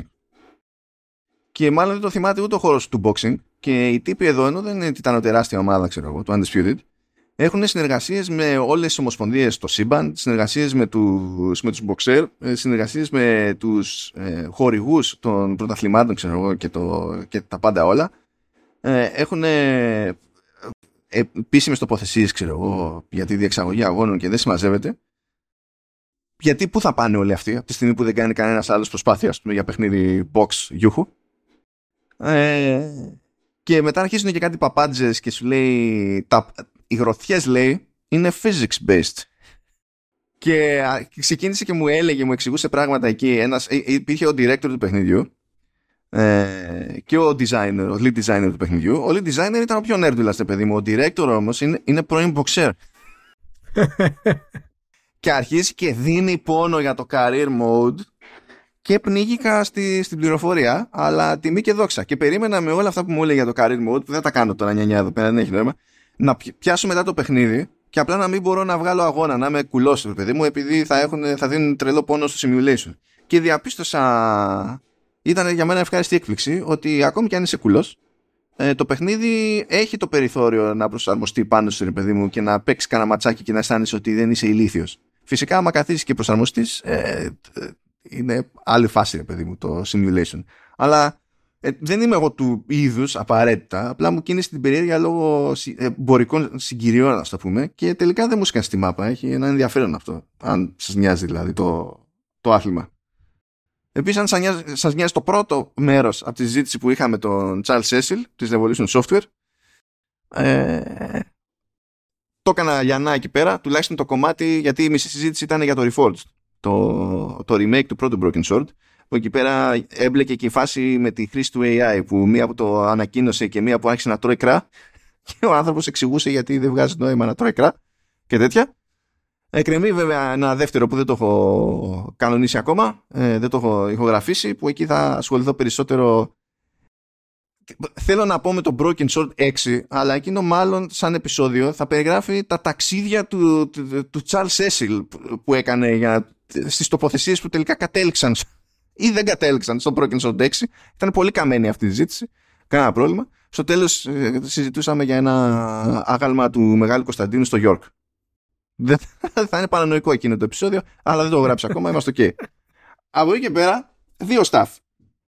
Ένα που πρόλαβα και το έβγαλα εκεί πάνω στο embargo ήταν ε, το ελληνικό embargo βέβαια, μην απορείτε, γιατί τώρα 12 του μήνα ε, βγαίνει στην Ελλάδα το PlayStation Portal, ε, κυκλοφορεί μήνες σε άλλες αγορές, βγαίνει κατά κύματα, για κάποιο λόγο για το ελληνικό λανσάρισμα υπήρχε άλλο embargo, δεν καταλαβαίνω γιατί, αλλά υπήρξε αυτό το embargo, ε, οπότε βγήκε και η κάλυψη αναλόγως. Ε, από την ασχόλησή με το Portal, που πάλι και δεν θα το ξεφτιλίσω το θέμα, γιατί μιλούσα μόνος μου, ενώ δεν το είχα στο πρόγραμμα, στο επεισόδιο αυτό, μιλάω μία μισή ώρα μόνος μου για το Portal. Αλλά τέλος πάντων, οκ. Ε, ε, αυτό που μου έμεινε Ηλία είναι ότι το Portal είναι το πιο high-end cheapo thing που έχω δει στην κατηγορία και αυτό το καθιστά τελείως ανάποδο ε, με το Switch που στο μυαλό μου είναι το πιο cheapo high-end thing που έχω δει σε αυτή την κατηγορία. Καλή. Τσίπο high-end. Αυτό πρέπει να είναι ο τίτλος του podcast. Δεν το ξέρεις. Τσίπο high-end. Είναι, είναι, είναι πολύ περίεργη φάση. Φυσικά, εντάξει, μία το Switch είναι πλατφόρμα, το Portal δεν είναι πλατφόρμα, στην πραγματικότητα είναι αξεσουάρ για το PS5. Θέλω να σε ενημερώσω, Ηλία, ότι αν κάνεις το λάθος και βάλεις το PS5 να κατεβάζει οτιδήποτε, οτιδήποτε, patch, παιχνίδι, ό,τι να είναι, ε, δεν έχει σημασία τι παίζει με το network στο οποίο είσαι, ε, απλά δεν θα λειτουργήσει το portal. Δηλαδή το αφήνεις μια γωνίτσα και το portal κάνει connect, disconnect, connect, disconnect, connect, disconnect. Σαπίζει η ποιότητα του βίντεο streaming και ακόμα και όταν κάνει για λίγο connect είναι τόσο σάπια η συμπίεση που δεν διαβάζετε το κείμενο από το μενού του PlayStation, του, του, του PS5 και τα λοιπά. Όταν, θα, όταν τα πράγματα θα είναι ευνοϊκά, θα παίξεις. Ναι. Θα παίξεις και δεν θα είναι ξενέρα. Είναι, ε, δηλαδή. Τώρα εξηγείται αυτό, τώρα εξηγείται αυτό το κομμάτι. Γιατί α, α, άμα γίνεται πα και δεν μπορείς να παίξεις, το αφήνεις και πας στην κονσόλα που είναι δίπλα στο, στο, στο, στο, στο, στο άλλο δωμάτιο. Γι' αυτό το κάνεις στον το σκέφτηκε αυτό το πράγμα. Σου η κονσόλα είναι στο άλλο δωμάτιο. Δεν υπάρχει κανένα πρόβλημα άμα δεν, έχω, άμα, άμα δεν λειτουργεί καλά, το αφήνεις και πας και παίζεις στην κονσόλα. Okay. Αυτό εδώ μεταξύ, νομίζω, δηλαδή είδα και στε, είχα διαβάσει έτσι κι αλλιώς κριτικές όταν είχε βγει η Αμερική και τέτοια, ρε παιδί μου, το Portal. Και η, η εντύπωση που είχαν οι reviewers είναι ότι αυτό είναι πρόβλημα του Portal. Εγώ πιστεύω ότι είναι πρόβλημα του PS5. Διότι το μόνο που αλλάζει σε αυτή την περίπτωση είναι ότι κάνεις κάτι στο PS5 και το PS5 για κάποιο λόγο όταν κάνει download δεν μπορεί να διαχειριστεί το bandwidth για να σου στέλνει video stream. Ε, ε, ε, δεν περίμενα ένα από τα μεγα... Ε, δηλαδή το βασικό πρόβλημα στην εμπειρία χρήσης του PlayStation Portal να είναι το ίδιο το PS5. Περίμενα να είναι το ίδιο το Portal, αλλά είναι το PS5. Είναι, είναι απίστευτο. Γι' αυτό το αφήνεις, πας στο άλλο δωμάτιο και παίζει το PlayStation 5 σου. είναι, το, έχει, το έχει καλύψει, σου λέω η Sony αυτό το στρατηγική, δεν με πιάνει σου, σου λέω. Όχι, το πιάνω. Απλά θυμάμαι τέτοιο. Θυμάμαι και το, το Wii U. Το Wii U, παιδιά, δεν είχε αυτό το πρόβλημα. Όταν κατέβαζες κάτι στο Wii U τρόπος υπάρχει. Οι, οι, οι software engineers ε, ήταν στον πλανήτη Happy στη Sony γιατί οι hardware engineers έχουν κάνει καλή δουλειά με το ίδιο το hardware του, του Portal. Είναι πιο fancy από ό,τι περίμενα. Ε, αλλά ναι. Λοιπόν, πέρα από την πλάκα, είναι, είναι όντως αυτό που είχαμε πει ότι είναι μια κονσόλα η οποία ε, στοχεύει σε πολύ συγκεκριμένα άτομα, σε πολύ συγκεκριμένο κόσμο με πάρα, πάρα πολύ συγκεκριμένο πρόβλημα. Και στο βάθος αυτού είναι η δοκιμασία και το testing που κάνει η Sony για το αν μπορέσει να κάνει την όλη συσκευή να είναι πραγματικά streaming. Ε, όπου θα είναι το επόμενό της βήμα, θα το κάνει 100% αυτό το κομμάτι. Είναι παρανοϊκό να μην το κάνει. Δεν πιστεύω ότι το κυκλοφόρησε χωρίς να το κάνει. Δηλαδή, όχι, όχι. Ναι, είναι, είναι, είναι μέρος τη στρατηγικής αυτής. Δεν έχει να κάνει και σίγουρα είναι ένα high-end accessoire το οποίο είναι μόνο για αυτούς που έχουν χρήματα στην πραγματικότητα ή αυτού που ζουν μόνοι, δεν έχουν παιδιά, δεν έχουν τίποτα και στην ουσία θέλουν να πληρώσουν μια κονσόλα να, έχουν, να το έχουν να παίζουν στον καναπέ τους. Αντί να παίζουν στην τηλεόρασή τους, Οπότε ε, είναι περιορισμένο και ε, θα δείξει όμως τη Sony και αυτό είναι το κομμάτι και είναι μια λεπτομέρεια εδώ πρέπει να την πούμε πολύ συγκεκριμένα για το PlayStation, το, το Portal. ε, ότι η Sony ζήτησε οι πωλήσεις του να κατηγοριοποιούνται, να το κατηγοριοποιούν ως κονσόλα. Ναι, δεν ήταν η καλύτερη ιδέα που είχαν οι sales εκεί μέσα, έχω να προτείνω εγώ. Ναι, αλλά είναι, είναι αυτό που δείχνει πραγματικά ε, το τι θέλει να κάνει η Sony με το κομμάτι αυτό. Και ε, να το δέσει δηλαδή ως marketing, ως κονσόλα αυτό το κομμάτι. Και το έχει ενημερώσει φυσικά σε όλες τις υπηρεσίες που κάνουν μετρήσεις για τις κονσόλες ότι οι πωλήσει πρέπει να είναι ως κονσόλα το θεωρεί. Ναι. Ε, έχει, καταλάβει η Sony, έχει καταλάβει η Sony ότι η ίδια η Sony ε, στο, στο σύστημά της το έχει ως accessory. Ναι, η ίδια η ναι, Sony το έχει accessory. αυτό σου λέω. Ναι, ναι, αυτό είναι φοβερό. Αυτό είναι φοβερό. Ότι πρέπει να το έχει ως accessory για να το κατηγοριοποιήσει η ίδια στο κομμάτι της μέσα, αλλά στο πόσο κόσμος θα το εκλάβει ξεκινάει από τώρα. Το οποίο είναι η κονσόλα. Και αυτό θα φανεί στο βάθος του χρόνου όταν πει: Παιδιά, είμαστε OK, πάρτε το. Τη νέα κονσόλα και τότε, και τότε θα δεις τι έχει να γίνει. Είναι το Apple Watch του PS5 πάντως. Είναι καθα... και είναι το πρώτης γενιάς Apple Watch του PS5 με τη λογική ότι και το πρώτο τη πρώτης γενιάς Apple Watch δεν έκανε σχεδόν τίποτα μόνο του ε, και του στρίμαρε όλη την πληροφορία όλο το compute το έκανε το iPhone που είχαμε στην τσέπη και τα πέταγε μετά στην οθόνη ξέρω εγώ του τέτοιου. Είναι, είναι αυτή η φάση ακριβώς απλά 10 χρόνια αργότερα το concept. Είναι αυτή η φάση. Αλλά OK. Okay. τέλος πάντων Λοιπόν, Ηλία, Prince of Persia, The Lost Crown, για να κλείσω εκεί πέρα μετά του True Ending. Ε, μιας και το, το συγκεκριμένο Vertical βγαίνει μερικές ώρες μετά το embargo και μετά από το True Ending που δεν έχω γράψει ακόμη, οπότε βολεύει στη, στην όλη φάση. Λοιπόν, Ηλία, ε, θέλω να μου πεις, έχοντας και ως δεδομένο ότι το The Lost Crown είναι Metroidvania.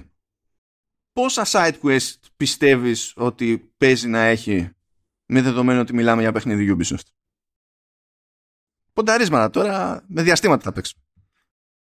11. 11. 11. Εκπλήσωμαι. Λοιπόν, έχει, έχει 9 side quests. 9. Ήμουνα σε φάση... Να σου πω κάτι. Ποιοι είστε; Ήθελα να πω 9, ε. Ήθε, ήθελα να πω 9, αλλά θα πρέπει να καταλάβεις ότι τη Ubisoft την μπλοκάρει το 2D. Έχει πρόβλημα να το διαχειριστεί όταν, όταν είναι 2D. Μαθαίνουνε, κλικ.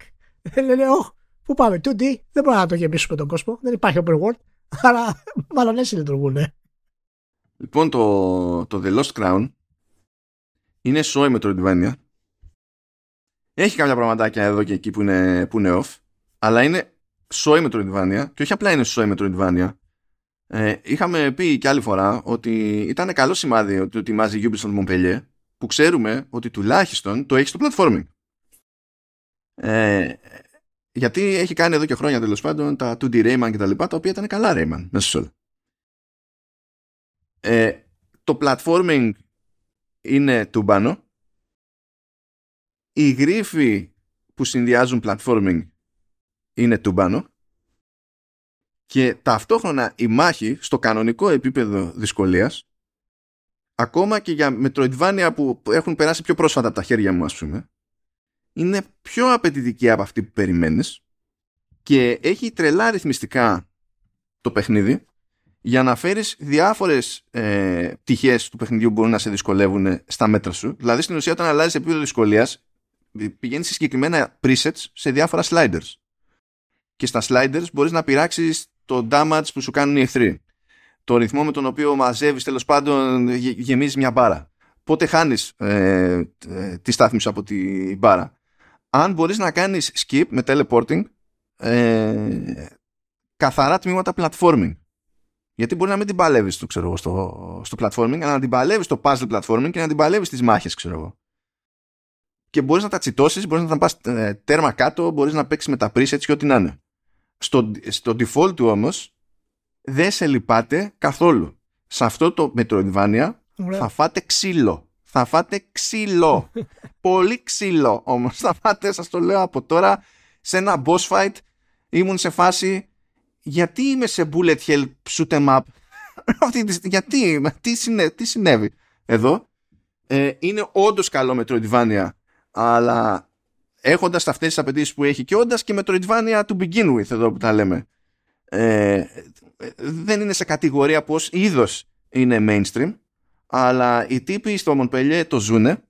Ε, το ζούνε λες και είναι στη Ubisoft του 2003 και του 2004 και, ενώ, και έχω ακούσει πολλές φορές ήδη ότι oh, το Lost Crown δεν είναι σαν τα, σαν τα Prince of Persia που μου αρέσανε ξέρω εγώ, Sands of Time ξέρω εγώ και τέτοια και τα λοιπά, αλλά αν τα βάλετε κάτω σαν Metroidvania είναι πιο κοντά στο concept το πρωτότυπο του, του Mechner παρά μακριά. Δηλαδή τα άλλα που είχαμε συνηθίσει, Sands of Time, είναι πιο μακριά από το original concept. Δεν λέω χειρότερα καλύτερα παιχνίδια, δεν είναι αυτό το, το point. Αυτό είναι πιο κοντά που έχουμε ένα μάτσο δοκιμασίες, παγίδες, πίξιμο στο, στο platforming, θέλει πολύ προσοχή η μάχη και, και δεν συμμαζεύεται. Το πνεύμα το έχουν πιάσει μια χαρά τα άτομα. Δεν υπάρχει, δεν υπάρχει πρόβλημα. Και θέλω να σου πω ότι επειδή για κάποιο λόγο που δεν αντιλαμβάνομαι η Ubisoft αποφάσισε, που έχει τρει-τέσσερι μηχανές εκεί, αυτό αποφάσισε να το φτιάξει τη Unity. Ηλία. Ε, και δεν προσπάθησε καν να το κάνει τεχνικά απαιτητικό. Δηλαδή τα γραφικά του, σαν γραφικά του, ε, έχουν οικαστικό ενδιαφέρον, αλλά δεν είναι, ξέρεις, ε, τούμπανο σε τεχνικό καθαρά επίπεδο. Ακόμα για να το τρέξετε δηλαδή 4K γιούχου τα πάντα ultra κάτι something στο PC, ε, προτείνει νομίζω GeForce 1060. Κάτι τέτοιο νομίζω να το προτείνει. Ναι, ναι. Αυτό στο Series X είναι στα 120. Ναι, ναι, ναι, έχει ρύθμιση, έχει ρύθμιση για 4K 120 και το εννοεί το 4K 120 και εντάξει, εγώ δεν το έπαιξα 120 γιατί δεν έχω δύο monitor. Ε, το έπαιξα 60 και φυσικά όταν, όταν σε τεχνικό επίπεδο είσαι αυτό δεν καταλαβαίνει χριστό ποτέ το παιχνίδι ας πούμε. Δηλαδή δεν, είναι, δεν ενδιαφέρει, δεν, δεν μπλοκάρει, δεν μπουκώνει πουθενά ας πούμε. Δεν έχει καν performance και whatever setting. Δεν έχει. Και αυτό το παιχνίδι, όπως και το Mirage, το Assassin's Creed, δεν βγαίνουν full price. Πουθενά. Δηλαδή και αυτό ξεκινάει στο 50. Μόνο το Avatar έχει βγάλει τέρμα γιούχου full price. Είναι δεύτερη φορά μέσα σε λίγους μήνες που κάνει τέτοιο πείραμα η Ubisoft. Ναι. Αυτό, απλά το αναφέρω. Ωραία. Λοιπόν, θέλω να πω λοιπόν ότι στο... για να κλείσουμε μια ανακοίνωση κοινωνικής ωφελία για όσους είναι γονείς και ενδιαφέρονται να παίξουν με τα μικρά τους παιδιά το Cyberpunk. ε, Τι βλάκας Μπορούν, και το αναφέρω αυτό γιατί μιλάγαμε και πριν για ε, διάφορα ε, τέτοια, ε, σεξ, ε, βία κτλ.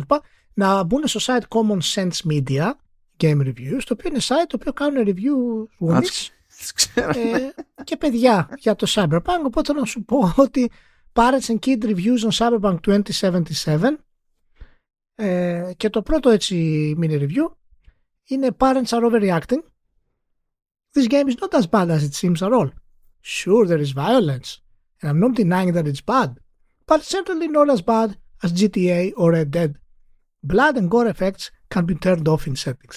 As for drugs, you can simply avoid them λοιπόν, εάν θέλετε να παίξετε κάτι που το ξεκίνησε χρονιά με το 10χρονο σας, έτσι, πάρτε το Cyberpunk 2077. Λοιπόν, καλή χρονιά να έχουμε. Να είστε όλοι καλά. Γεια χαρά.